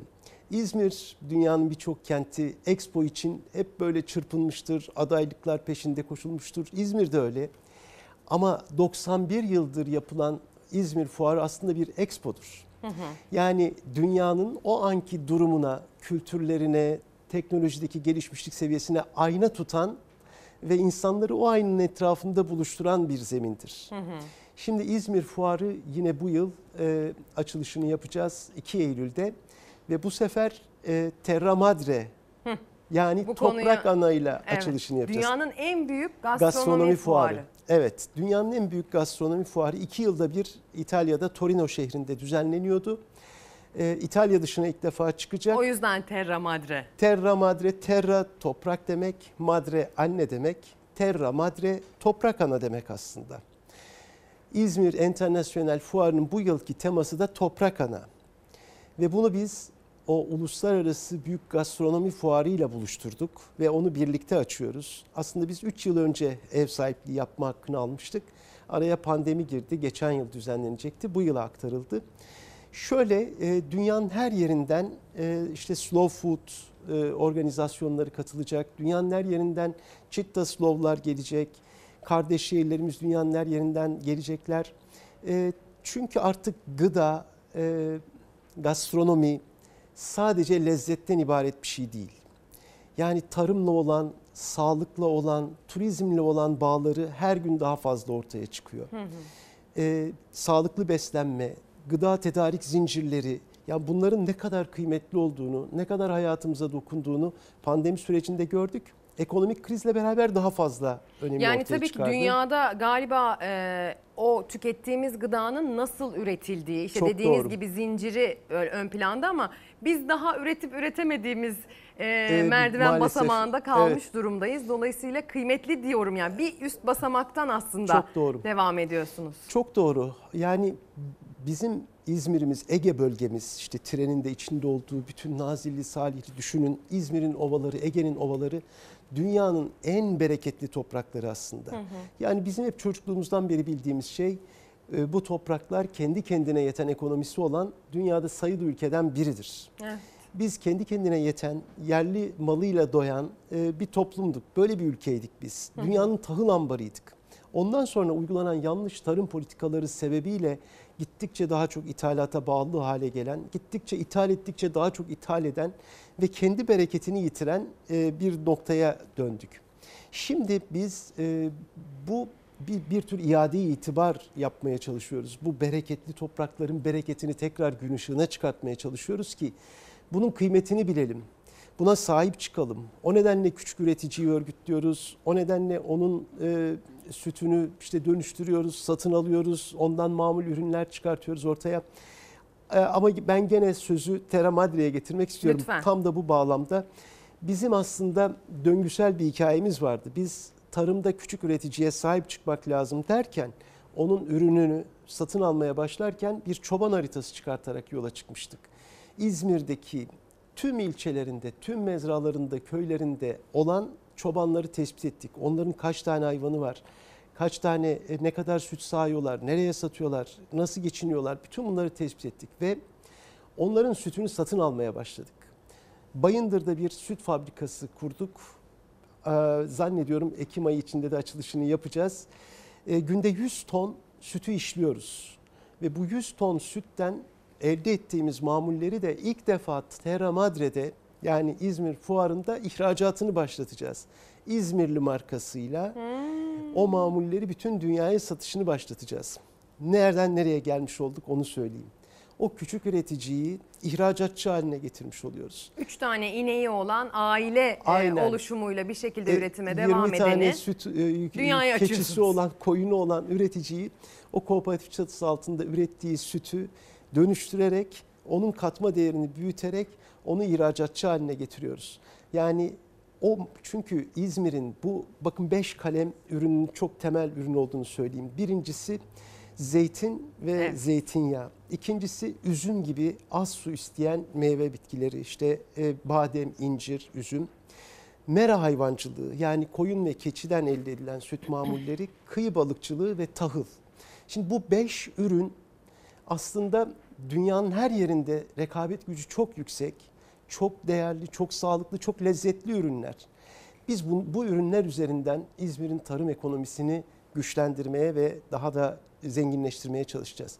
Terra Madre bunun ilk e, dünyada görücüye çıktığı sahne olacak. Nasıl bir ortam olacak? Ee, Şöyle ya ben geleceğim oraya ziyaretçi Evet. olarak. Evet. Ya bir kere dünyanın lezzetleriyle tanışacaksınız. Dünyanın farklı ülkelerinden, Kore'den, işte e, Çin'den, dünyanın farklı yerlerinden mutfakları tanıyacaksınız. O lezzetlerle tanışacaksınız. Onların arkasındaki tarımsal üretim süreçleriyle tanışacaksınız. Nasıl üretilmiş, ne olmuş, nasıl e, nereden çıkmış? Aç gitmek lazım yani başkanım. Bence de ben öyle farklı algılıyorum. lezzetleri Ya da diyete ara verip gitmek lazım. keşfedeceksiniz. İnanılmaz lezzetler keşfedeceksiniz ama bu arada dediğim gibi arkasındaki hikayeyi de tanıyacaksınız. Çünkü bir yandan bu işin bilimsel e, tanıtımı yapılacak, e, bir yandan bu işin e, tarihsel arka planı ortaya çıkartılacak. Sağlıkla olan bağlantısı, tarımla olan bağlantısı, bütün bunlar anlatılacak. Sadece tüketicinin değil Sadece aslında tüketicinin üreticinin de fikir Bravo. alabileceği bir Üreticinin de ortam öğreneceği, oluşacak. fikir Evet. alacağı, kendi üretim süreçleriyle karşılaştırarak ilham alacağı Evet. e, süreçler olacak. Tabii bir yandan eğlencesi bol olacak. Yani işte çim konserleriyle, mogamba geceleriyle her gün eğlencenin bol olduğu, keyfin bol olduğu, lezzetin bol olduğu e, bir buluşma zemini olacak. Buna da çok ihtiyacımız var. Çok, çok, yani çok, o çok. kadar çok ruhumuz karardı. Şöyle o bir kadar İzmir'e gelsek sıkıntılı. İstanbul'dan. Aynen. Böyle bir yavaş yavaş Aynen. hareket Bir etsek. sakinleşsek. Trafikte arabaların yavaş ilerlemesine mesela Aynen. İstanbul'daki hıza alışmış Evet. insanlar olarak ya bu insanlar neden bu kadar yavaş hareket ediyor diye bir sinirlensek. Mesela buna sinirlensek Şöyle, başka bir şeye değil. Bunu ben aynen sizin dediğiniz gibi yaşadım. Seferihisar'da belediye başkanı iken yürüyorum. E, caddede de iki araç işte bir arkadaki kornaya basıp duruyor filan. Öndeki araçtaki çıktı dedi. Ne bağırıyorsun kardeşim dedi. Yürüyoruz dedi. E, yürüsene kardeşim dedi. Gideceğiz biz de işimiz gücümüz var, acelemiz var dedi. Kardeşim acelem varsa burada ne işin var dedi. Şimdi böyle yani hakikaten e, İzmirlilerin böyle bir sakin yaşama Evet. dair, huzurlu yaşama dair e, bir kültürü var ve o kültür işte Akdenizlikten geliyor, liman kenti Evet. olmaktan geliyor. 17 yıl oldu ben buraya geleli. Belki de bir Allah daha kurtarsın. fazla. Amin. Gelin Amin. Ee, yani ben de tam tersini buraya ilk üniversite için Evet. geldiğimde yaşamıştım. Ya herkes Evet. koşuyor. Mesela Evet, evet. İzmir'de metroya binersiniz. e, yürüyen merdivenlerde herkes böyle durur. Durur. Burada mesela öyle bir sistem oluşmuş ki tabii algılayana kadar bir acemilik yaşıyorsunuz. Durmak isteyenler sağda, Evet, ilerlemek evet. isteyenler Biliyorum. solda alternatif yaratmak Doğru, zorundasınız. İstanbulluya. Çünkü hep acelesi var. Zamanını Ya çok iyi işte kullanmak zorunda. Biz maalesef bu hız ve büyüklük fetişlerinin esiri olmuş durumdayız. Doğanın ritminden uzaklaşmışız. Doğayla uyumlu bir hayatı tamamen çıkartmışız aklımızdan. Oysa doğayla ne kadar yaklaşırsak, doğayla ne kadar vakit geçirirsek, doğayla ne kadar işçi olursak o kadar huzurlu oluyoruz, o kadar mutlu oluyoruz. Neyse ben konuyu Biz de dağıtmayayım. tatilden tatile işte Evet. başkanım yapacak bir şey yok. E, o zaman e, 9 Eylül gün doğdu Tarkan demek istiyorum. Evet o zaman şimdi bu e, İzmir Fuarı ve Terra Madre'yi bitirirken bir cümle daha ilave edeyim. E, biz bu yıl, e, geçen yıl 550 bindi, bu yıl 1 milyon ziyaretçiyle e, bu 10 günlük organizasyonu gerçekleştirmeyi hedefliyoruz. E, hakikaten İzmir ekonomisine, taksicisinden restorancısına, otelcisinden esnafına, herkesin ticaret hacmine, e, ekonomisine katkı yapacak, aile ekonomilerini e, güçlendirecek bir organizasyon olacak. Bunu bir tarafa koyalım. Hem de İzmir'in kabuğunu kırıp dünya ile buluşmasına vesile olacak. 9 Eylül 100. yılı. Tarkan.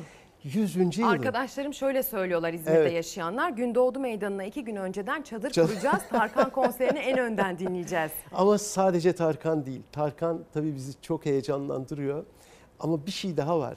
Ee, biz aslında 100. yılı bir büyük canlandırma e, şovuyla göstereceğiz. Yani Türkiye Cumhuriyeti tarihinin en görkemli, en iddialı şovu olacak. Bunu söylüyorum. Gerçekten İddialı. muazzam bir şey yapacağız. Aylardır, çok uzun aylardır bunun hazırlığı çalışması sürüyor.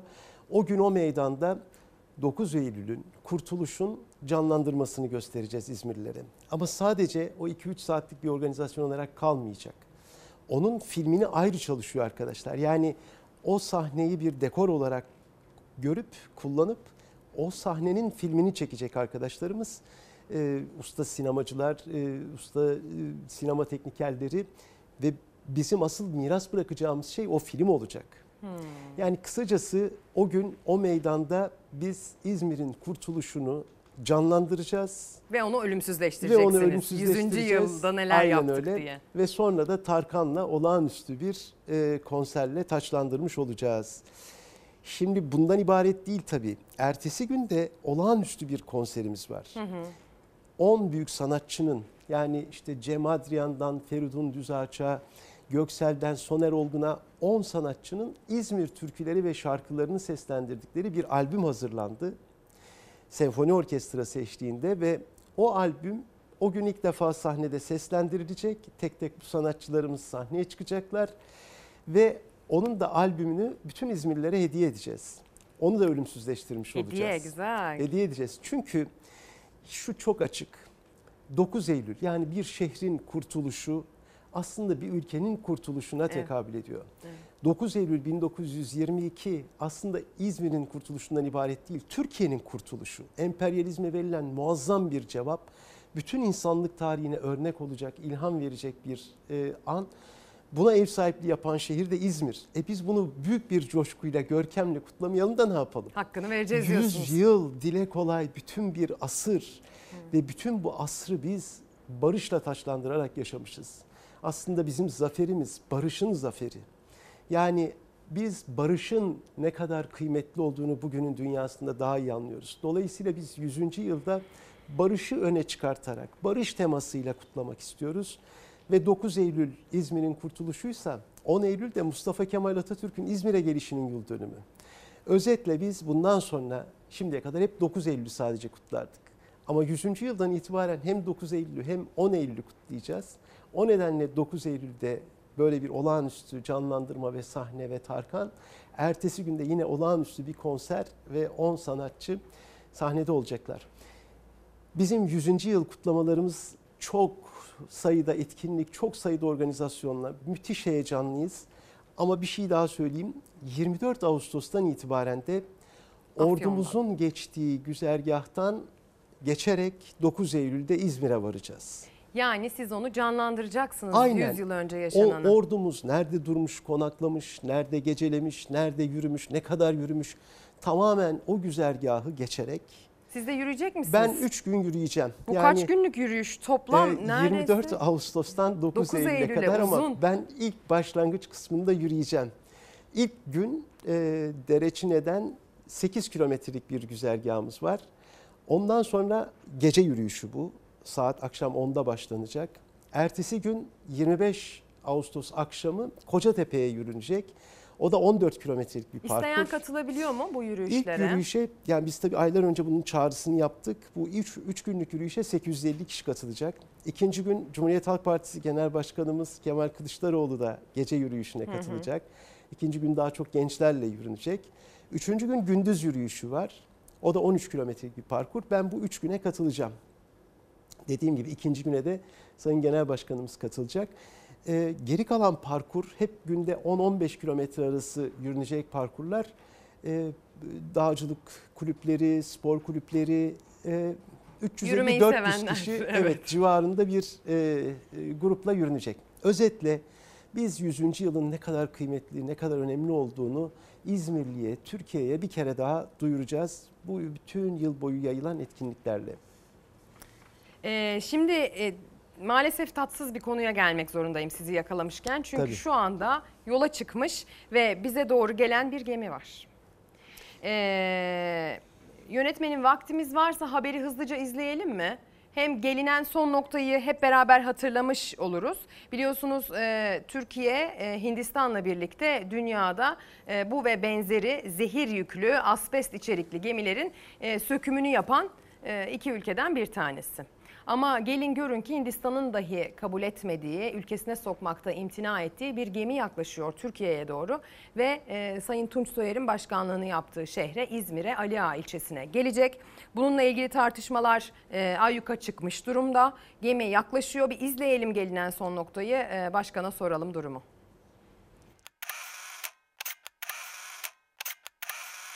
hiçbir kar ya da herhangi bir e, maddi getiri e, bu insanların e, yaşamına olacak etkilerden daha önemli olamaz. Bunlar geri dönüşü olmayan etkiler. Bir miktar solumak bile gırtlak ve akciğer kanserine neden olurken 900 ton asbest barındırdığı iddia edilen gemi Brezilya'dan Türkiye'ye doğru yola çıktı. Adım adım yaklaştığı İzmir Ali Ağa'da söküm işlemleri gerçekleştirilecek. Bu da hem işçilerin hem de bölgedekilerin sağlığını tehdit ediyor uzmanlara göre. Sadece asbest değil, radyoaktif maddelerden bahsederiz. Toksik maddeler, toksik gazlar, kurşun, civa, ağır metaller bunları da öngördüğümüzde çok daha tehlike büyüyor. Ali Ağa'daki gemi söküm tesislerinin işçi sağlığı ve işçi güvenliği ile çevre sağlığını e, gözetmeyen koşullarda çalışmalarını yürüttüğünü biliyoruz. Asbeste karşı yeterli önlemler elbette ki alınmıyor. Günde bir tane toz maskesi, ayda bir tane de filtreli maske veriliyor. Gelen gemide söylendiği gibi 900 ton değil 9 ton asbest var. Böyle bir geminin sökümünü dünyada yalnız iki ülke yapabiliyor. Hindistan ve Türkiye'de Ali Ağa. Gemi Türk karasularına girdiğinde ayrıca biz de kontrol edeceğiz. Ters bir durum olursa geri göndereceğiz. Hindistan'ın kovaladığı, geri gönderdiği bir gemiyi biz neden alıyoruz, nasıl alıyoruz? Bu süreci durdurun. Bu gemi çıkmasın, gelmesin. O gemiyi İzmir'e sokmam diyen İzmir Büyükşehir Belediye Başkanı Tunç Soyer yola çıkmasın demişti. Ancak gemi adım adım yaklaşıyor. Çünkü ihaleyi Türkiye'den bir firma aldı. İncelemelerin ardından denizcilik firması tarafından geminin sökümüne başlanacak. Bizim gibi normal çalışanlardan birini kağıt üzerinde asbestçi olarak gösteriyor. Bize toz maskesi verilerek asbesti e, bize söktürüyor. Asbesti söküyoruz. Bir, bir taraftan da bir arkadaşımız hortumla asbesti ıslatıyor. Asbest atıkları, betonlar e, dalgalı havalarda denize dökülür. İşçiler endişeli, sendikalar ve çevre örgütleri ise mücadelede kararlı. Uluslararası arenada yankı uyandıran gemi açık sularda olduğu için açık deniz yetki alanına sahip olan Hollanda'nın gemiye müdahale hakkı olması seçenek olarak sunuluyor. Yaklaşıyor, geliyor. Evet, Ee, engelleyeceğiz, engelleyeceğiz. Şimdi dünyada e, dört noktada bu büyük e, zehirli toksit gemilerin sökümü yapılıyor. Hindistan, Pakistan, Bangladeş ve Türkiye. Şimdi bir kere dünyanın çöplüğü değil İzmir. Türkiye dünyanın çöplüğü olmamalı. Bir belediye başkanının asli görevi kentinin tarihini, kültürüsünü, kültürünü, doğasını, coğrafyasını korumaktır. Benim asli görevim bu. O gemiyi ben İzmir'e sokmamak için elimden ne geliyorsa yapacağım. Gelirse geri göndermek için elimden ne geliyorsa yapacağım. Çünkü bizim insanımız onun zehiriyle, onun çöpüyle, onun atığıyla niye muhatap olsun? Niye biz insanlarımızı böyle bir zehirle buluşturalım? Yani bizim e, bakın ikinci ikizi var bu geminin Clemenceau. Hı hı. Bu gemide 760 ton asbest çıktı. 1500 ton zehirli atık çıktı. Birçok zehirli atık. Şimdi bu gemi burada söküm yapılacak. Neden? Rant uğruna, kar uğruna. Peki bunun sökümünü yapan işçiler o bölgeye vereceği zarar. Yani 8500 yıllık bir şehirde yaşıyoruz. Bu şehrin pırıl pırıl denizleri, berrak suları olan nehirleri, yemyeşil ormanları vardı. Şimdi yani biz bunları korumak mecburiyetindeyiz. O Ali Ağa'nın pırıl pırıl koylarını, denizlerine sahip çıkmak zorundayız. Bu kadar tarihi bir kentte bütün bunların yapılmasına izin veremeyiz. Rant uğruna bunların zehirlenmesine, insanımızın zehirlenmesine, doğamızın kirlenmesine izin veremeyiz. O nedenle engelleyeceğiz, durduracağız. Benim e, geçmiş dönem başkanlığını yaptığım yerde Orkinos çiftlikleriyle benzer bir mücadelemiz vardı. O zamanlar şunu söylerdim. Çevre Bakanlığı'ndan çevreyi korumak için mücadele ediyorum. Çevreyi Çevre Bakanlığı'ndan korumaya çalışıyoruz derdim. Şimdi geldiğimiz nokta gene aynı. Yani biz e, Çevre Bakanlığı'nın yaptığı açıklamaya bakarak e, çok üzülüyoruz. Çünkü e, biz bizim işimiz değil. Aslında Çevre Bakanlığı'nın bu gemiyi sokmuyor olması lazım. Onun izin vermiyor olması lazım ama ya İzmirliler galiba buna çok alıştılar. Ee, İzmirliler hükümetin ne yapması gerektiği konusunda çok şey bilmiyorlar. Yani Ulaştırma Bakanlığı'nın metro yapması lazım mesela. Tarım Bakanlığı'nın küçük üreticiyi doyurması lazım mesela. Çevre Bakanlığı'nın çevreyi koruması lazım mesela. Hani ne diyeyim var ya sizin hashtag'iniz. ne diyeyim? Biz İzmir Büyükşehir Belediyesi olarak onları yapmaya devam edeceğiz. Metroyu da biz yapacağız, tarımı da biz yapacağız. Çevreyi de biz koruyacağız. Biz buna devam edeceğiz. Şirinyer Buca metrosunda e, işlem başladı değil mi? Başladı ve belki de e, İz- İzmir tarihinin, Türkiye tarihinin en rantabil, en verimli projelerinden biri olacak. 4 yıl ödemesiz dönemde 12 yıl vadeli aldığımız krediyle aslında hiç kimsenin cebinden para çıkmadan inşaatı tamamlayacağız ve günde 400 bin yolcuyu taşıyacağımız olağanüstü bir e, e, Güzergah yatırımı olacak, hayata geçirmiş olacağız. Hem büyük tasarruf sağlayacağız. İşte o lastik tekerlekli otobüsleri o hatlardan çekeceğiz. Hem oradaki trafiği çok rahatlatmış olacağız. Hem çok ekonomik ulaşım imkanı vermiş olacağız. Temiz ulaşım imkanı vermiş olacağız. Kısacası yürüyor. 4 yıl sonunda da açılışını yapacağız Hayırlısı inşallah. olsun. İktisat Kongresi demek istiyorum reklam mecburiyetimden önce çünkü biliyorum. Tamam, çok e, hızlı. O proje için de heveslisiniz Çok heyecanlıyız. Evet. Çok heyecanlıyız. Yani 100 sene önce bu memleketin üretici güçleri yani çiftçiler, işçiler, sanayiciler, tüccarlar 20. yüzyıla bir selam çakmışlar ve büyük yangın yaşamış, büyük tahribat görmüş bir kentten 5 ay sonra e, ikinci yüzyılın yani Cumhuriyet daha kurulmadan e, Lozan Savaşı, e, Lozan müzakereleri daha devam ederken, savaş sonlanmadan e, İktisat Kongresi'ni gerçekleştirmiş Mustafa Kemal Atatürk. Yani o kadar kıymetli bir şey ki düşünün bütün İzmir yanmış yıkılmış. Üç buçuk sene işgal altında kalmış. Ondan sonra beş ay geçmeden e, daha kurulmamış bir devletin iktisat politikalarını oluşturacak bir kongreyi topluyorsunuz. Bu bir kere başlı başına muazzam bir organizasyon ve toplantı şöyle başlıyor. Milletimiz mazisinden değil artık istikbalinden mesuldür. Kongre böyle başlıyor. Dört ayrı grup işçiler, çiftçiler, tüccarlar, sanayiciler 1135 delege 9 Eylül e, 1922'den 5 ay sonra 17 Şubat 1923'te bir araya geliyorlar. Düşünün daha Lozan müzakereleri devam ediyor. Daha Türkiye Cumhuriyeti Devleti kurulmamış. Daha bir devlet yok ortada. Ve bu temsil heyeti bir araya gelip günlerce kendilerinin geleceğini tasavvur ediyorlar.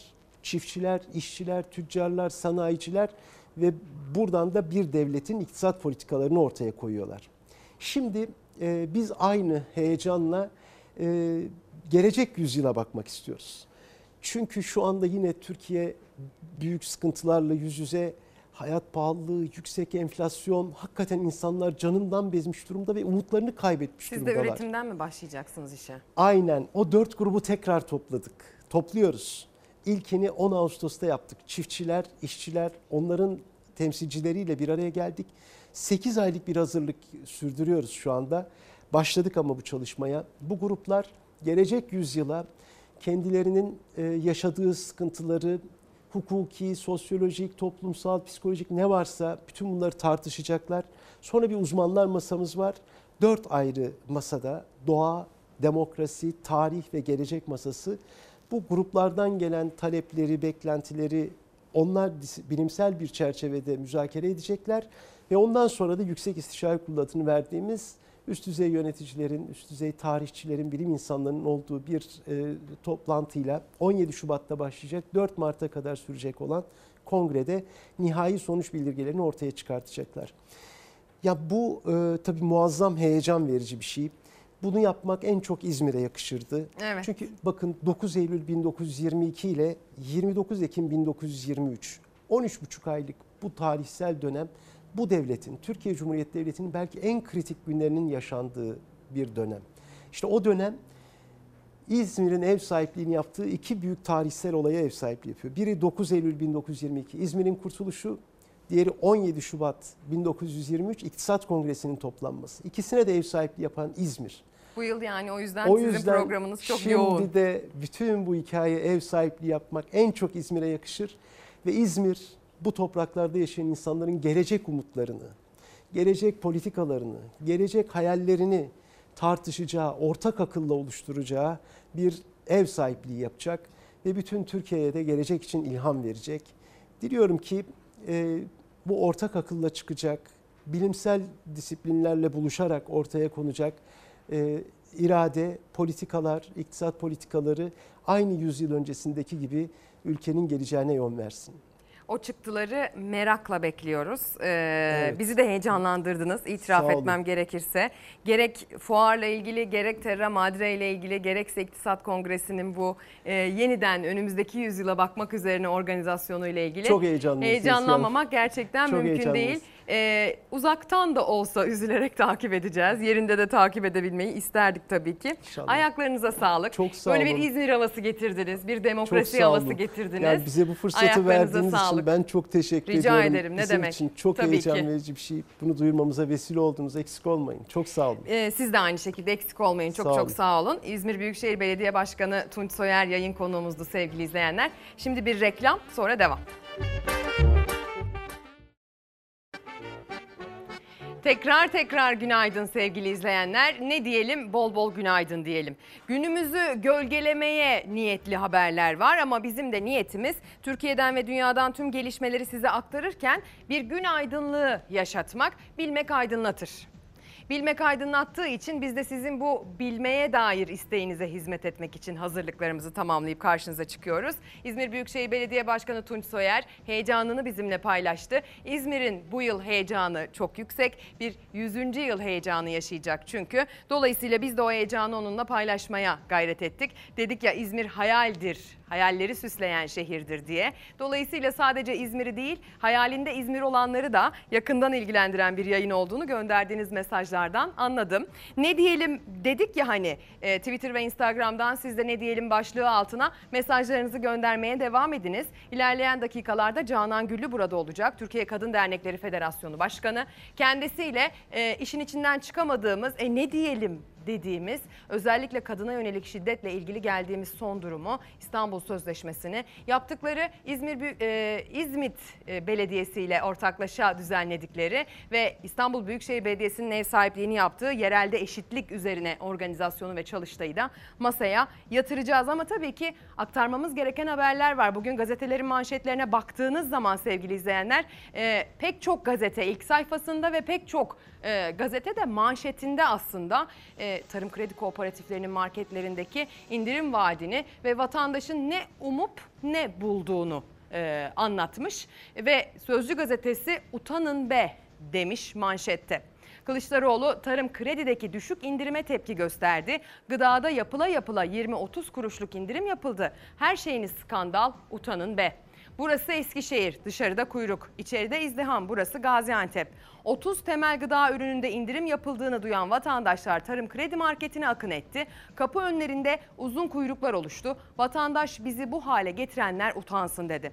Sadece kapı önlerinde kuyruk yoktu. İçeride reyonlarda ve kasa önlerinde de izdiham yaşandı. Dar gelirli vatandaşlar ayçiçek yağını 4 lira ucuza alacağım diye birbirlerini ezdi diyor marketlere indirim yapın mektubu yazdı başlığının altında. Bakın bir e, Sayın Kılıçdaroğlu'na dair bir detay var. CHP lideri Kemal Kılıçdaroğlu geçen yıl marketlerin sahipleri ve yöneticilerine mektup yazıp 10 temel üründe zam yapılmamasını talep etmişti diye hatırlatıyor sevgili izleyenler Sözcü gazetesi. Hadi gelin bu indirim vaadini, enflasyon konusunu konuşalım.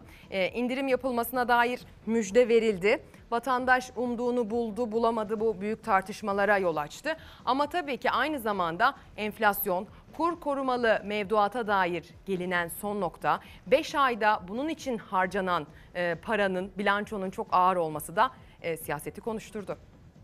40 çeşit üründe tarım kredi kooperatiflerinde ciddi manada indirime gidiyoruz. Millet burnundan soluyor, sen indirim yalanları söylüyorsun. Yapıla yapıla 20-30 kuruşluk indirimler yapıldı. Her şeyini skandal. Utanın be. Bu sadece göz boyamaktan ibaret bir şeydir. Tarım kredi kooperatiflerinden kaç kişi alışveriş yapabiliyor? Erdoğan ucuz alışveriş için tarım kredi kooperatiflerini adres gösterdi. İlk gün uygulamasını gören muhalefet indiriminiz yalan diye ses yükseltti. İktidarın enflasyon için attığı adımın ilk gününde bütçe rakamları Temmuz ayında 64 milyar lira açık verdi. Kur korumalı mevduat sahiplerine Temmuz'da ödenen para 23,3 milyar lira oldu. Kur garantili evet milli paradan bahsediyoruz. Ama bunu hazmedemiyorlar. Enflasyonu tetikleyen aşırı kur hareketleriyle mücadelemizde vatandaşlarımızla birlik olmamızı sağlayan en önemli enstrümanlardan biri olan kur korumalı Türk Lirası mevduat hesabını haksızca eleştirenlerin iyi niyetinden şüphe ediyorum. Sayın Bakan siz niyet okuyuculuğunu bırakın. Hazine kasasından tek kuruş çıkmayacak dediğiniz kur korumalı mevduat sadece 5 ayda 70 milyar 797 milyon lira yük getirdi. Bu nasıl oldu? Siz bunun hesabını verin. 60.6 milyar liranın içerisinde Merkez Bankası'nın ödediği tutar yoktur. Bu sadece hazinenin ödediği tutardır. Bunu 2 ile çarpmanız lazım. Bu devasa bir maliyete çıkıyor. Hazine ve Maliye Bakanı nihayet kurun enflasyonu tetiklediğini kabul etmiş. Milleti soyan bir enstrümanı icat ettiniz. İktisatçıların bazıları bu gerçekleri bildikleri halde sahiplerine yaranmak için programımızı kötülerken bir kısmı cehaletleri sebebiyle bize kör düşmanlık yapıyor. Siyasetin gözü bir kur korumalı mevduat rakamlarındaydı, bir tarım kredi kooperatiflerinde ve enflasyona çare olup olmayacağında. Her şeyle var. Yani fiyatların farkı yok. Koca Cumhurbaşkanı bize yalan söylemiş ya. Yağ yokmuş ya, tavuk yok.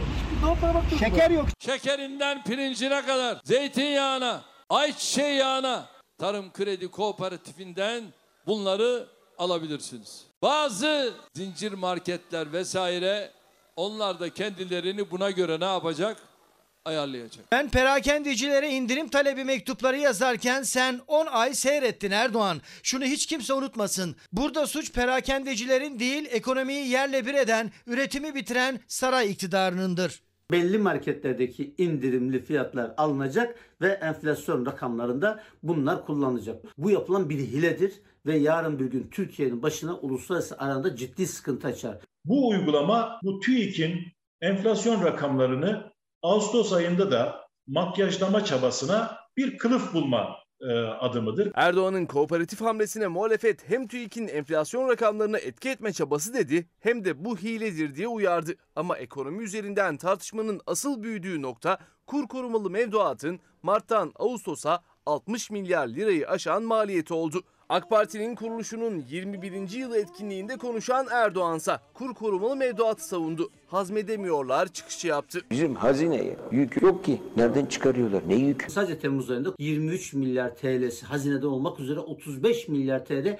bu milletin cebinden çıktı. 5 aylık ödemenin toplamı ise 141 milyar TL oldu. 200 milyar liranın üzerinde millete maliyeti olan bir enstrümanla övmek ancak size yakışır Sayın Bakan. Dünyanın neresinde fakir fukaranın ödediği vergilerle bu büyüklükte bir para küçük dar bir kesime aktarılır?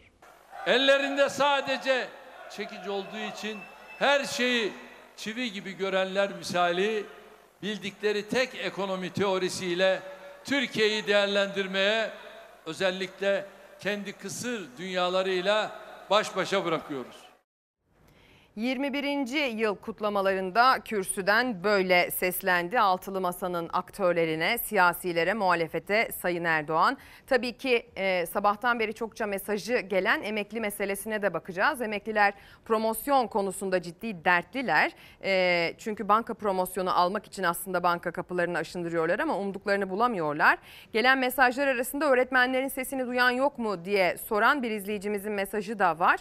Dün itibariyle konuya genişçe yer verdik vermiştik. Dün ana haberde de e, Fox TV'de bunu izleme şansı buldu öğretmenler, veliler, Türkiye. Yine bu konuya da ilerleyen dakikalarda yer vereceğimizi söylemek isterim. Biliyorsunuz Tunç Soyer konuğumuzdu. Sevinç Gülal Danaç e, Twitter'dan demiş ki depremzedeler olarak başka ne diyelim Allah Tunç Soyer Başkan'dan razı olsun. Her zaman bizlerin yanında destek oldu. Halk Konut Kooperatifi kurulurken emeği geçen İzdede Başkanı Haydar Özkan Bey'e de e, Tunç Başkan'a da çok teşekkür ederiz. İyi ki varlar diye gönderiyorlar. Bir de Ankara'dan Aysel Yavuz ekran başında diyor ki İstanbul Sözleşmesi acilen geri gelmeli. Kadın cinayetleri çok arttı. Tek çaremiz İstanbul Sözleşmesi e, diyor Ankara'dan e, selamlarını iletiyor. E, Canan Gülü birazdan burada olacak. Bu mesajı da ona ileteceğiz sevgili izleyenler. O beklediğiniz emekli promosyonu haberine gitmeden önce bu tarım kredi kooperatifleri ile ilgili dedik ya her gazetenin ilk sayfasında muhakkak konuya yer verilmiş diye. Milliyet gazetesi sayfanın bir köşesinde hatta sağ alt köşesinde şurada küçücük yer vermiş sevgili izleyenler ama bakın ne demiş.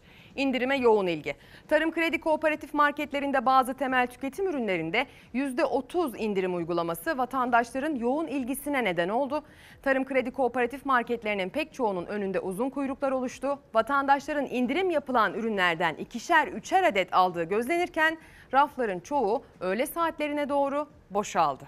Yorumsuz aktarılmış, e, bardağın dolu tarafına bakılmış sevgili izleyenler e, vatandaşın buna yoğun ilgi gösteriyor olmasının anlamını e, araştırmak, düşünmek bizlere, okurlara bırakılmış. Karar Gazetesi'nin manşetini e, okuyalım. Karar Gazetesi'nin manşeti de ekonomimizi ortaya koyuyor. Zenginin malı, fakirin vergisi.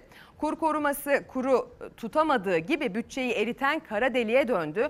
Temmuz'da KKM'ye yapılan ödeme devletin vergi gelirinin %14'üne ulaştı. Yükü sürekli artan fonun 85 milyondan toplanan, toplanan vergileri de yutmaya başlaması en ciddi, ciddi alarm zili oldu.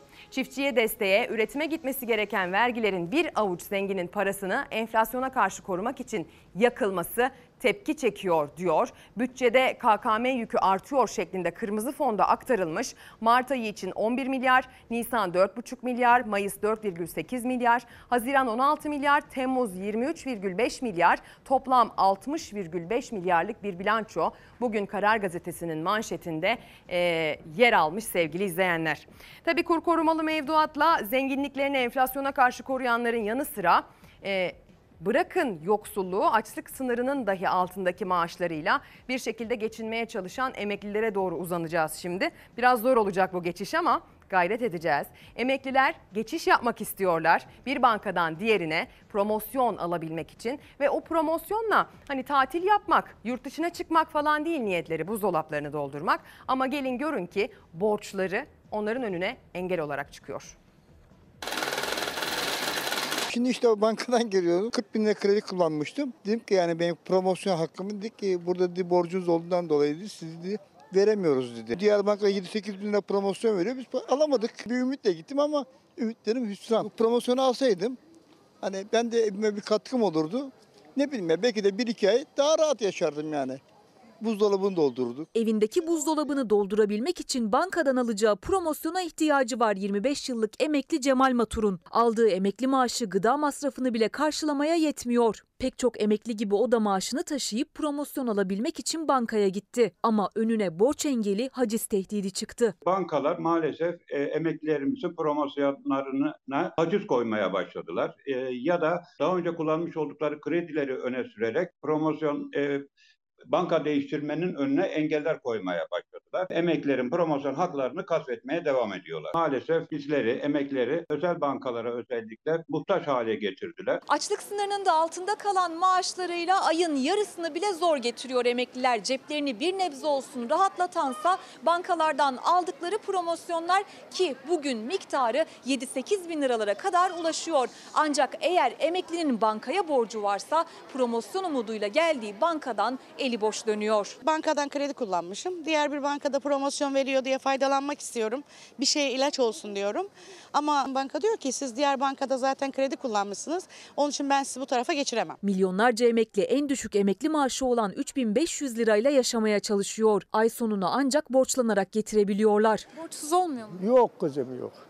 Ben emekli öğretmenim. Ömrüm boşla geçti kızım. Emekli Hüseyin Özöğretmen bankaya olan borcunu başka bir yerden borç olarak kapattı ve 7500 lira promosyon aldı. Aldığı promosyonla da başka bir borcunu ödedi. Emekli için bulunmaz bir nimet. Hemen vardım bankaya müracaat ettim dedi yok. Ne?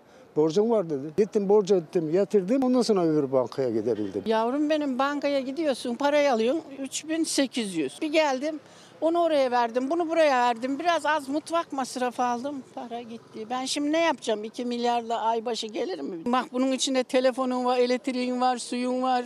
Doğal gazım bile yok benim evde be. Vallahi gece saat 3'üdü böyle ağladım oturdum sabahlara kadar be yavrum. Birçok emekli işte bu zorluk içinde promosyon için görüşmelere başladı. Ancak bazı bankaların maaş dışında ek gelir diyerek maaşa uygulayamadığı haczi emeklinin promosyonuna uyguladığı şikayetleri gelmeye başladı. Emeklinin çıkmazı meclise taşındı. Emeklilerden iki türlü maaşlarına icra gidebilir. Bir tanesi nafaka, diğeri de sosyal güvenlik kurumuna bir borcu var ise bunun dışında emeklilerin maaşlarına icra konamaz. Bu hem hukuksuz hem de vicdansızca bir durum. Soru önergesiyle bakanlığa şunu sordu. Bu konuda bir denetiminiz var mı diye.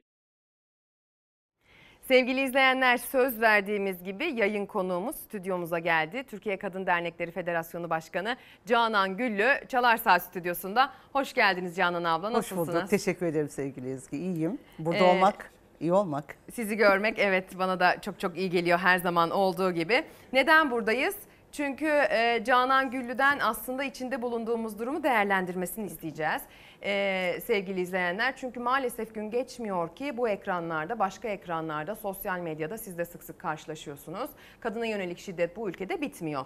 1976 yılından bu yana Canan Güllü, Türkiye Kadın Dernekleri Federasyonu e, tabandan başlayarak yerelden yapılan çalışmaları önemseyerek aslında konuyla ilgili saha çalışmalarını yürütüyor. Dün de o saha çalışmalarından biri gerçekleşti. İstanbul Büyükşehir Belediyesi ev sahipliği yaptı. Paydaşlarından biri Türkiye Kadın Dernekleri Federasyonu, diğeri İzmit Belediyesi'ydi. E, Kadın belediye başkanlarıyla e, bir araya gelme fırsatını sundu bana da. E, Pek çok başarılı kadın belediye başkanının neler yaptığını birinci ağızdan duyma şansına eriştim. E, Yönetici koltuklarındaki kadınları önemsiyoruz değil mi? Tabii ki kesinlikle. Hatta sadece başkanlar değil genel sekreter e, Evet. kadın arkadaşlarımızın olduğu. Yerel çok önemli aslında. Niye dün e, bir toplantı yapmıştık? Aslına bakarsanız e, Türkiye Kadın Dernekleri Federasyonu'nun bir acil yardım hattı var. Herkes tarafından bilinen ve bu yıl 15. yılını tamamladı.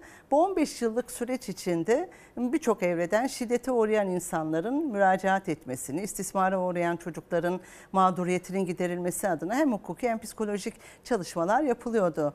Ve bu sürecin içinde yine İstanbul Sözleşmesi ile ilgili sahada şiddetin nasıl önleneceğine dair verilerin içinde barındırdığı o sözleşme de hayata geçmişti.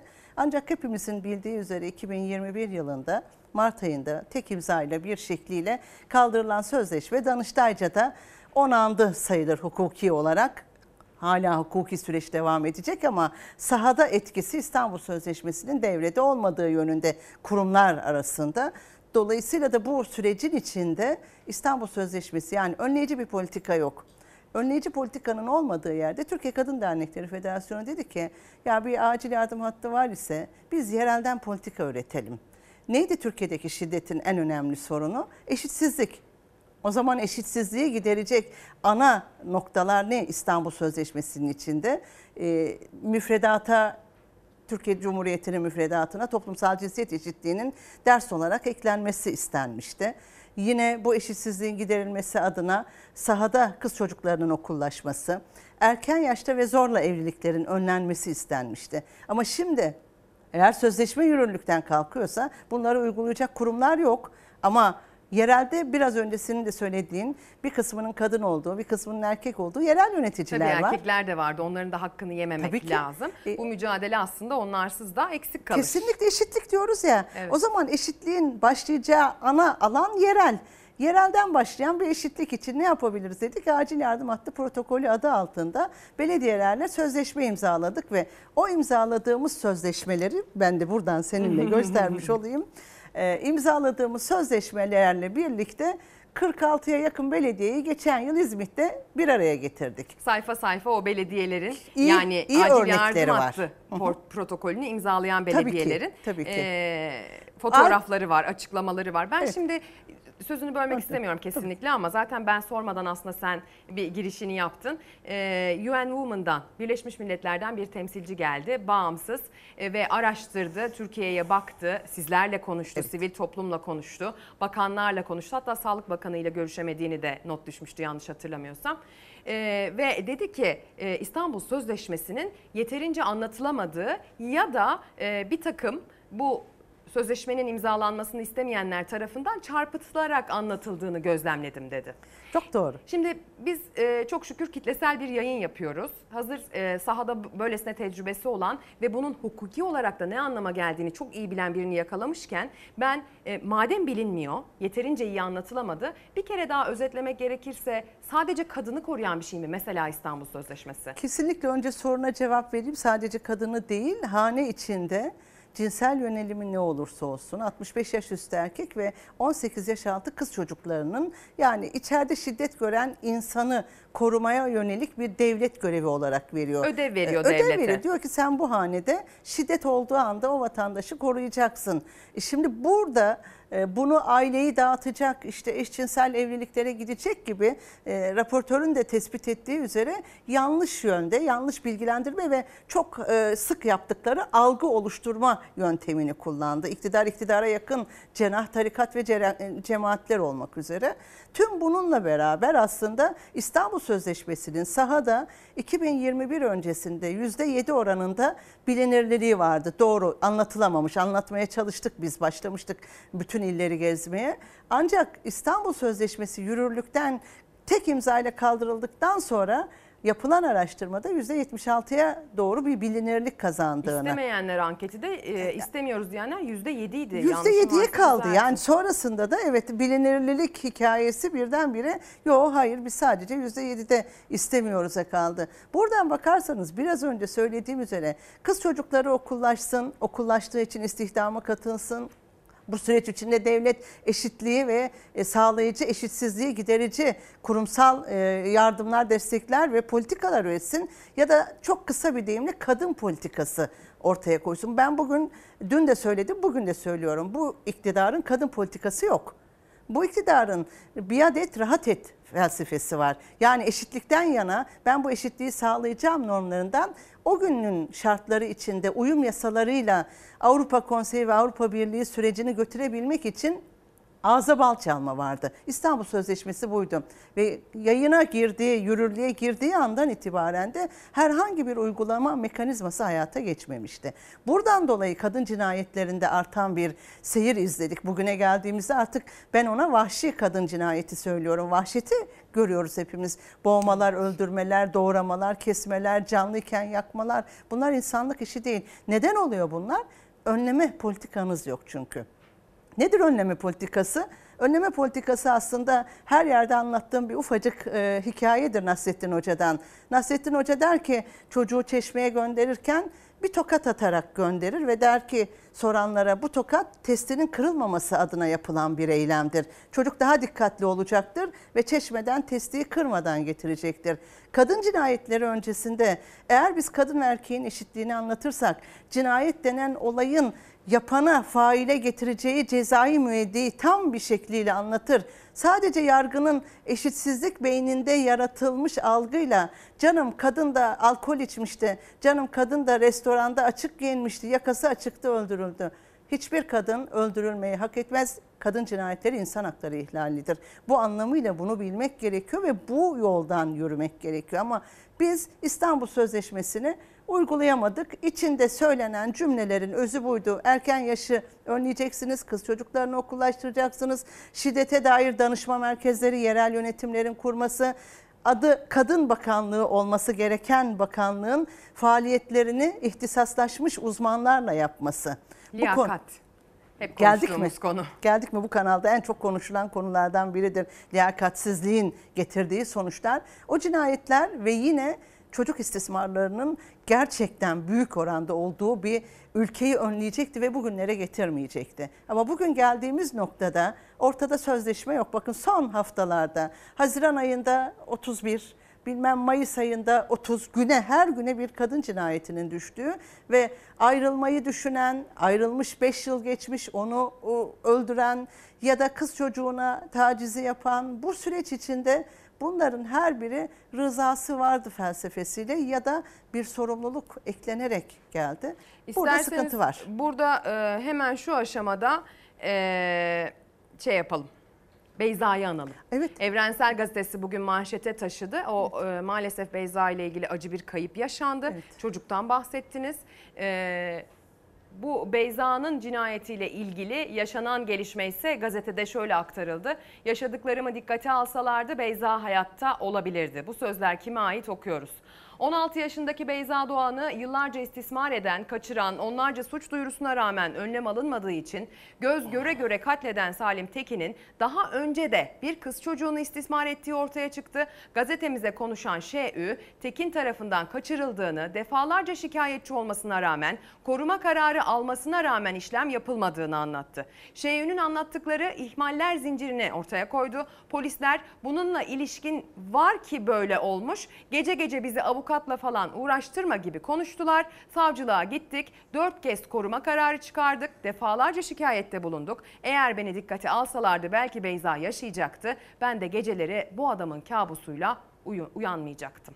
Çok acı. Bu herkesin her cinayet sonrasında karşımıza çıkan tablosu Eskişehir'de öldürülen Ayşe de aynı şekildeydi. 25 kere Adalet Bakanlığı'na gitmişti. Evet.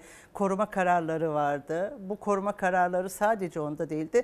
Ta başına gidelim rahmetli anarım Ayşe Paşalı'da da vardı. E, Bugün e, geldiğimiz noktada iktidarın İstanbul Sözleşmesi'nden kaynaklanan eğitimlerini, polisi ve yargıdaki eğitimlerini yapmadığı için bilgilenme aşamaları bu alanda birincisinde fark edebilecek risk analiz raporlarını hayata geçirmekte geciktik biz. Şeyün'ün iddiasına göre o polis diyor ki bizi şimdi avukatla falan Kesinlikle uğraştırma. uğraştırma. Belli Evet, ki senin aynen. ilişkin Gecenin bir var. yarısı. Yani ama o eğitimi almış olsaydı. O risk analizinde soracağı sorular vardır. O soruların her biri zaten tablonun vehametini ortaya koyacaktır. Avrupa bunların hepsini yapıyor. Yeniden keşfetmek Amerika'yı gerekmiyor. Yani var olan bilgiler ki Yürüyen bir bugün, uygulama. Bugün e, Türk Emniyet Sistemi'nin de içine artık girmiştir bu risk analiz çalıştık çünkü biz de onları. Buradan iş yapıldığında görevlinin kendini yani oluşturulan e, ev içi şiddet, aile içi şiddet birimlerinin e, ciddiyetle yürümediği, yürüdükten sonra yargıya intikal ettiğinde önlem alınmadı. Mesela sizi biri taciz etti. Ola ki senaryoyu kuruyoruz ya burada ya da beni taciz etti fark etmez. Be- Beni tanımıyorsunuz. Ben hemen gittim e, emniyete dedim ki taciz ediliyorum. Sosyal medyamdan ya da kişisel olarak izlendi. Delil getir diyorlar. Şimdi delilinizi kendiniz oluşturacaksınız. Koyacaksınız telefondaki mesajı. Bundan bir şey çıkmaz. Bir daha gideceksiniz. İkinci de üçüncü de tamam hakkında bir koruma ya da izleme takibi var. İhlali yerine getirdi. Yani size tacizi ya da izlenme anlamında sürdürdüğü eylemi yaptığında gittiğiniz zaman ya da polise gitme aşamanızda herhangi bir işlem olmuyor, tutuklanmıyor, gözaltına alınmıyor. Yaptığıyla beraber yanına kar kalan bir sistem var.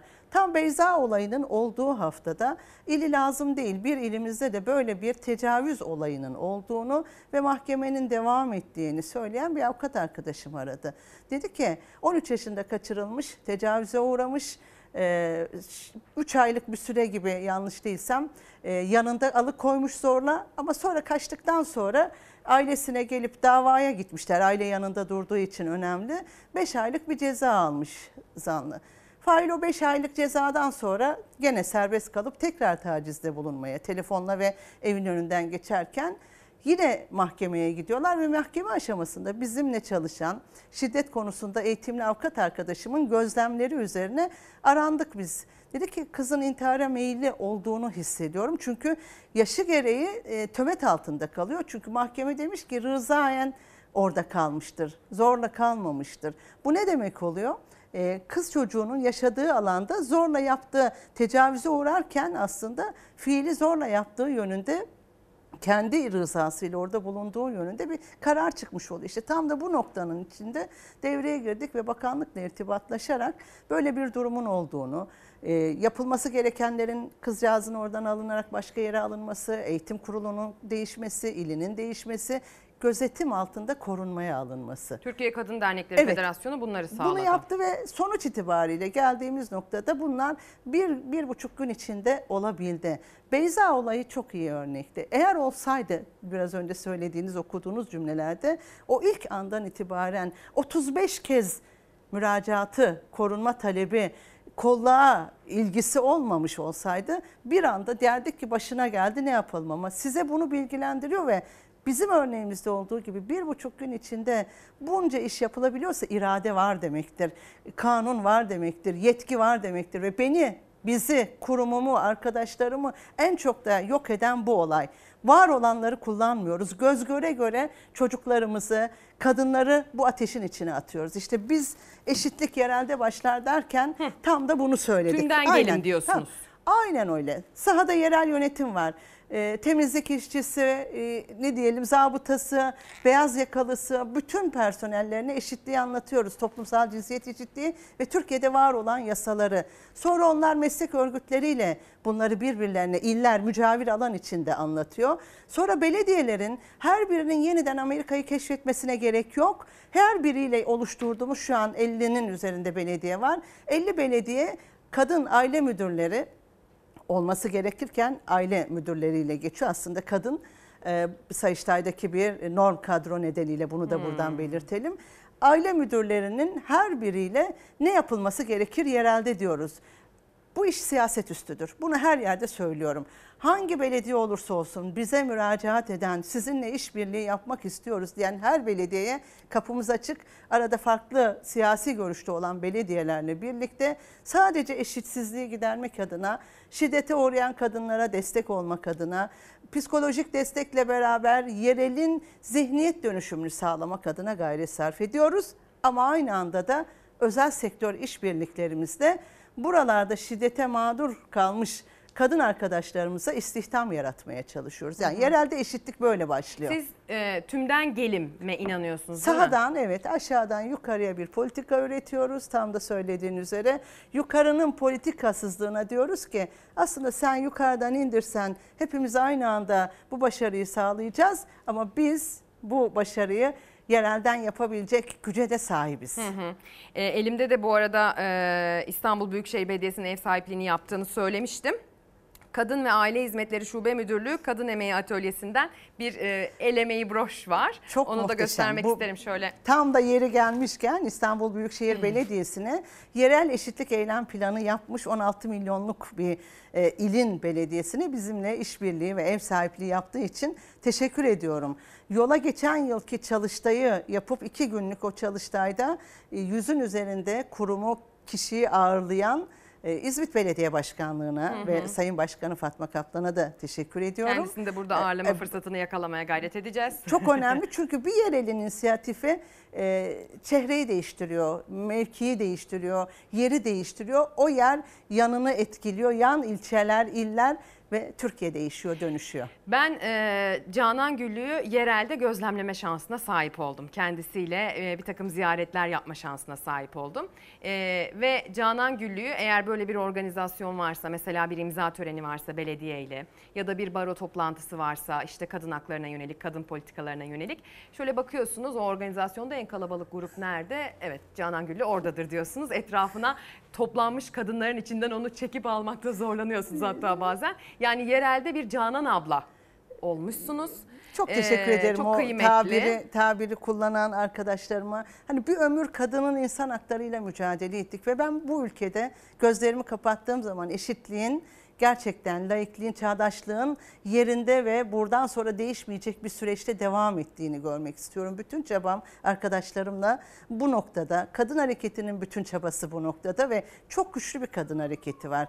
O gücü geçmişinden alan bir kadın hareketi. Hep söylüyorum ben o halkaların bugünkü hani bir noktasıyım aslında. Bizden sonra da devam edecek mücadelede bu mücadelenin daha eğlenceli, daha güzel yanı olması. Biraz önce gördüğümüz Beyzaların öldüğü ya da bir ayın her gününe bir kadın cinayetinin düştüğü Türkiye istemiyoruz. Ve bunu başarmak da mümkün.